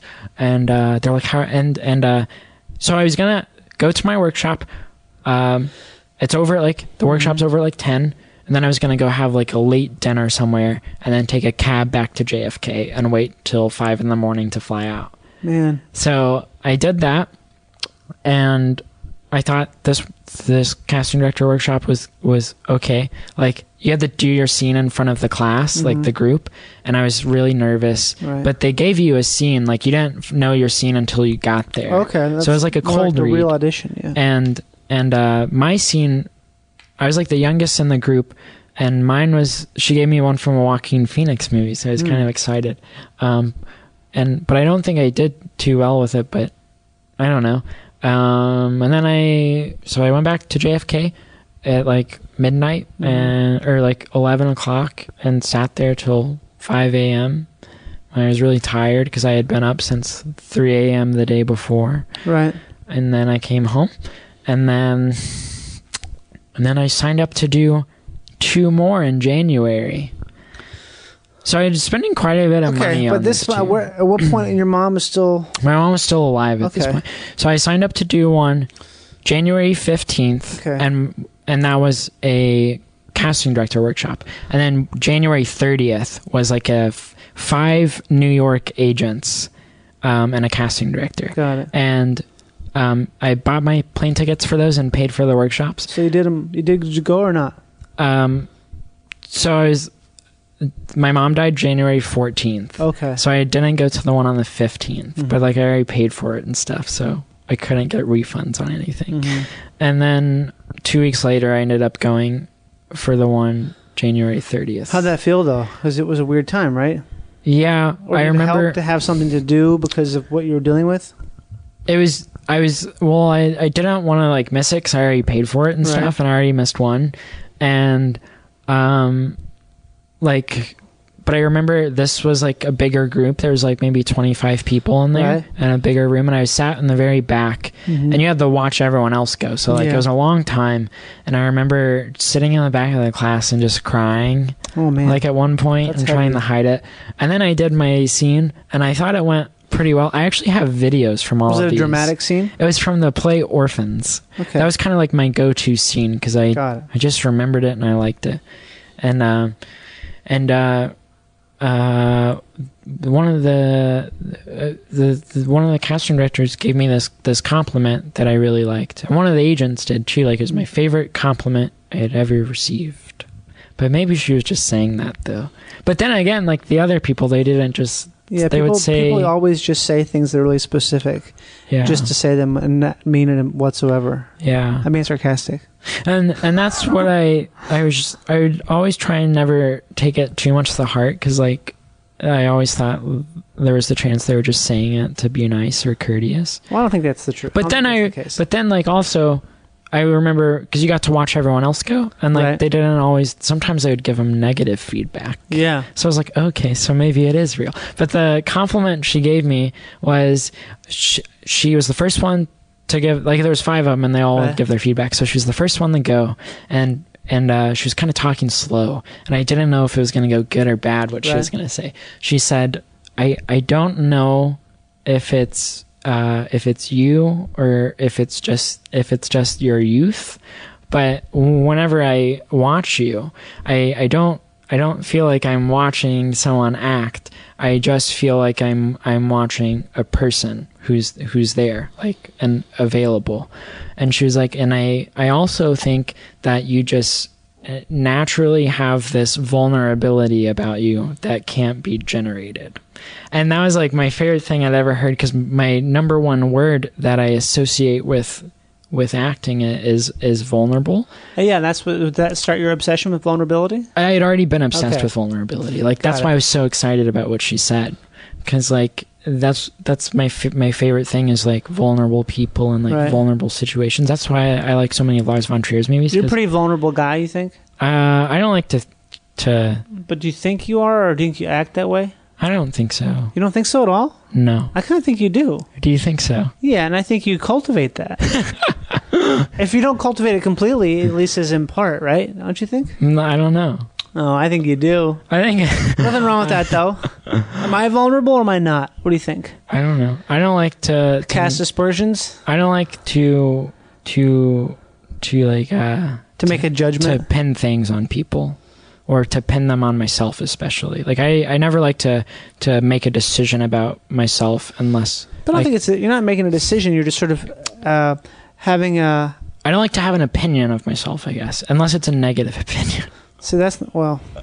This is Um, but so then i i remember going to the same mcdonald's that i went to with my mom and i remember revisiting like all the places i had been that time in new york Right. with my mom and it felt really like just like i felt like i could like feel her in those places because i remember i visited like the bus station and it was like Mhm. this really dirty i think it's the port authority yeah, uh that's it's called the Port Authority. I think it's what's because we took the bus back to New Jersey Yeah. that night, and I remember we were so worried and like confused about getting back to the hotel because like I just remember the place was really like dirty and like run down, and like all the the tellers are like really mean and like they've had it with everyone. yeah. And I just remember standing in there and just like, just like s- sitting for a minute. And then I went to the same McDonald's and like, I, there's a lot of like McDonald's and mid, like Midtown. And I was worried I couldn't find it because I never like had the address of it or never really took note of like the, the, the, the like the streets, the Mhm. cross streets. But I had this picture because it was a two story McDonald's and we were on the second floors where we sat and there's a window on the staircase and I took a picture of like the buildings outside and you can see the street is like seventh and and Fashion Avenue or something because I think I but I think do the avenue like the, the avenues go this ver- Avenues in north south. and then Streets and then are east west. streets are that. Mm-hmm. But I think sometimes like an avenue will be given like another name, like a nickname, won't like it? Avenue of the Americas. yeah. Fifth, so I think this is like sixth the Avenue, the fashion district. So it's Yeah. also like Fashion Avenue, but it's really Seventh Avenue or whatever. I don't know. So that that's how that's how and I saw that in the picture. So like Right. that's how I'd find it each time. Okay. And then I went back there and sat there for a while.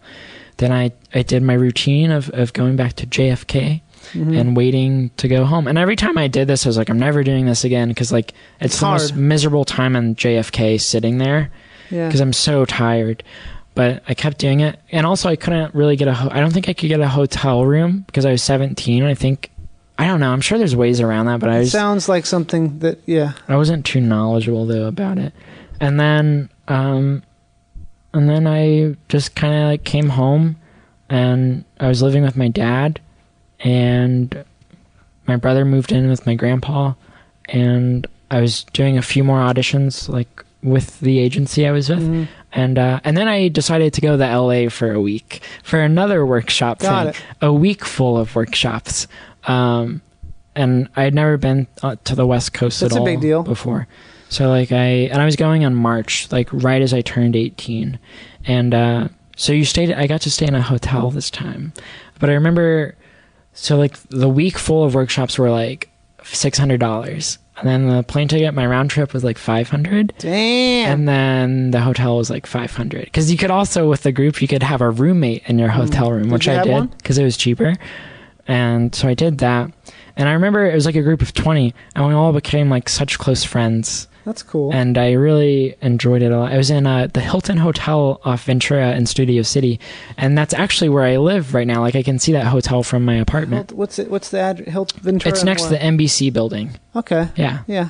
So like it's so weird that when I finally moved to LA, I live literally less than a, a mile away from that place. So it feels familiar to me. Do you mind if Um, we adjourn, Connor? What? Because I feel like we could keep talking for a long time, Oh. but we can't talk forever. Okay. But we can always talk again. Okay. Were you about to say something you think that is important or no? Um about to talk about your first big job?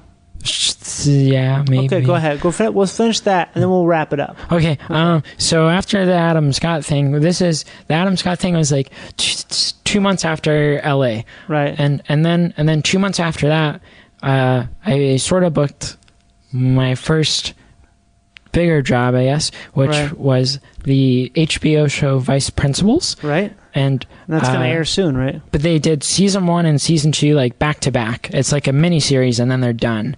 So I'm in season two though, but they're filming it straight through, and um, and my character's name was Robin Chandrell, Mhm. and they dyed my hair black for it. And gave me like fake piercings. And he lives in the trailer park with his alcoholic mother and no father, and he takes care of his grandpa. And uh, it was David Gordon Green directing it. And I remember it was like the biggest thing my agency have ever booked. So then I was like, That's cool for you and them. they're they're number one, and Yeah. she was so nice to me all the time. And then so I was in Charleston, South Carolina, and I was back and forth for like three months. That this so like I'd be there for like three weeks, and then they'd fly me home and then bring me back. Um, and and I just remember it was the best time of my life. And You- and then David became uh, such a great friend. hmm He's great. I don't never met him, but he everything you say about him and all of his work uh, speaks for him. and he's really nice. And oh, I guess I can't say that, but I'm gonna tell you my favorite scene that we shot. But I guess I oh can't. yeah. Well, people will see it soon. Hmm. We, we'll have we'll record another one of these because we're going to be here for another about two months, aren't we? Yeah. God, it's it's, it's daunting. Well, we just pretty much got the McVicker life story, didn't we? But but not all of it. Well, obviously not all of it, but we got a good piece of it, right? I guess so. Are there things you remember that you've missed out that you forgot to say that we can say next time? Okay. Just can you make a note of that? Yes. Okay. Are there interesting things you think? I think I think so. Maybe. Okay, we'll talk about those on the next time that we chat here on South Africa, Cape Town, Town of Cape. town of Cape, where it's windy as all motherfucking hell, Sabs. and sometimes SABS happens, which stands for South African bullshit. Yeah. When things happen that are basically inaction as opposed to action in an event. Ugh. It's weird to be complaining about. okay, thanks for listening. This has been Connor McVicker and Johnny Pemberton talking. There'll probably be a little more piece to this, but but this is this concludes the conversational uh, aspect of this episode of Live to Tape with Johnny Pemberton. Connor, is there anything else you want to say besides slurping? Uh, no. You want to direct people towards your Instagram, which may be deleted, uh, or do you want to direct people towards your something? mm, Watch Vice Principal season two. Sure. Okay. And um, when I find out the name of that, all the people who've been shitty to you, we'll direct the we'll, do, we'll direct fans of the podcast to bombard them with threats. Bye. Bye.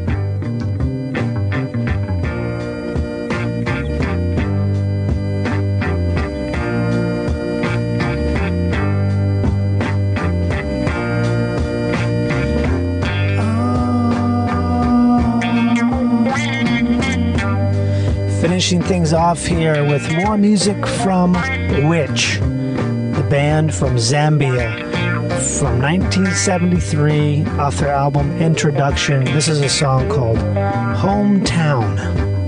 Enjoy it. Thanks for listening to Live to Tape with Johnny Pemberton. Be sure to rate, review, and subscribe. And if you can, and if you want, use our Amazon portal at fairaudio.com. You. Love you. Bye.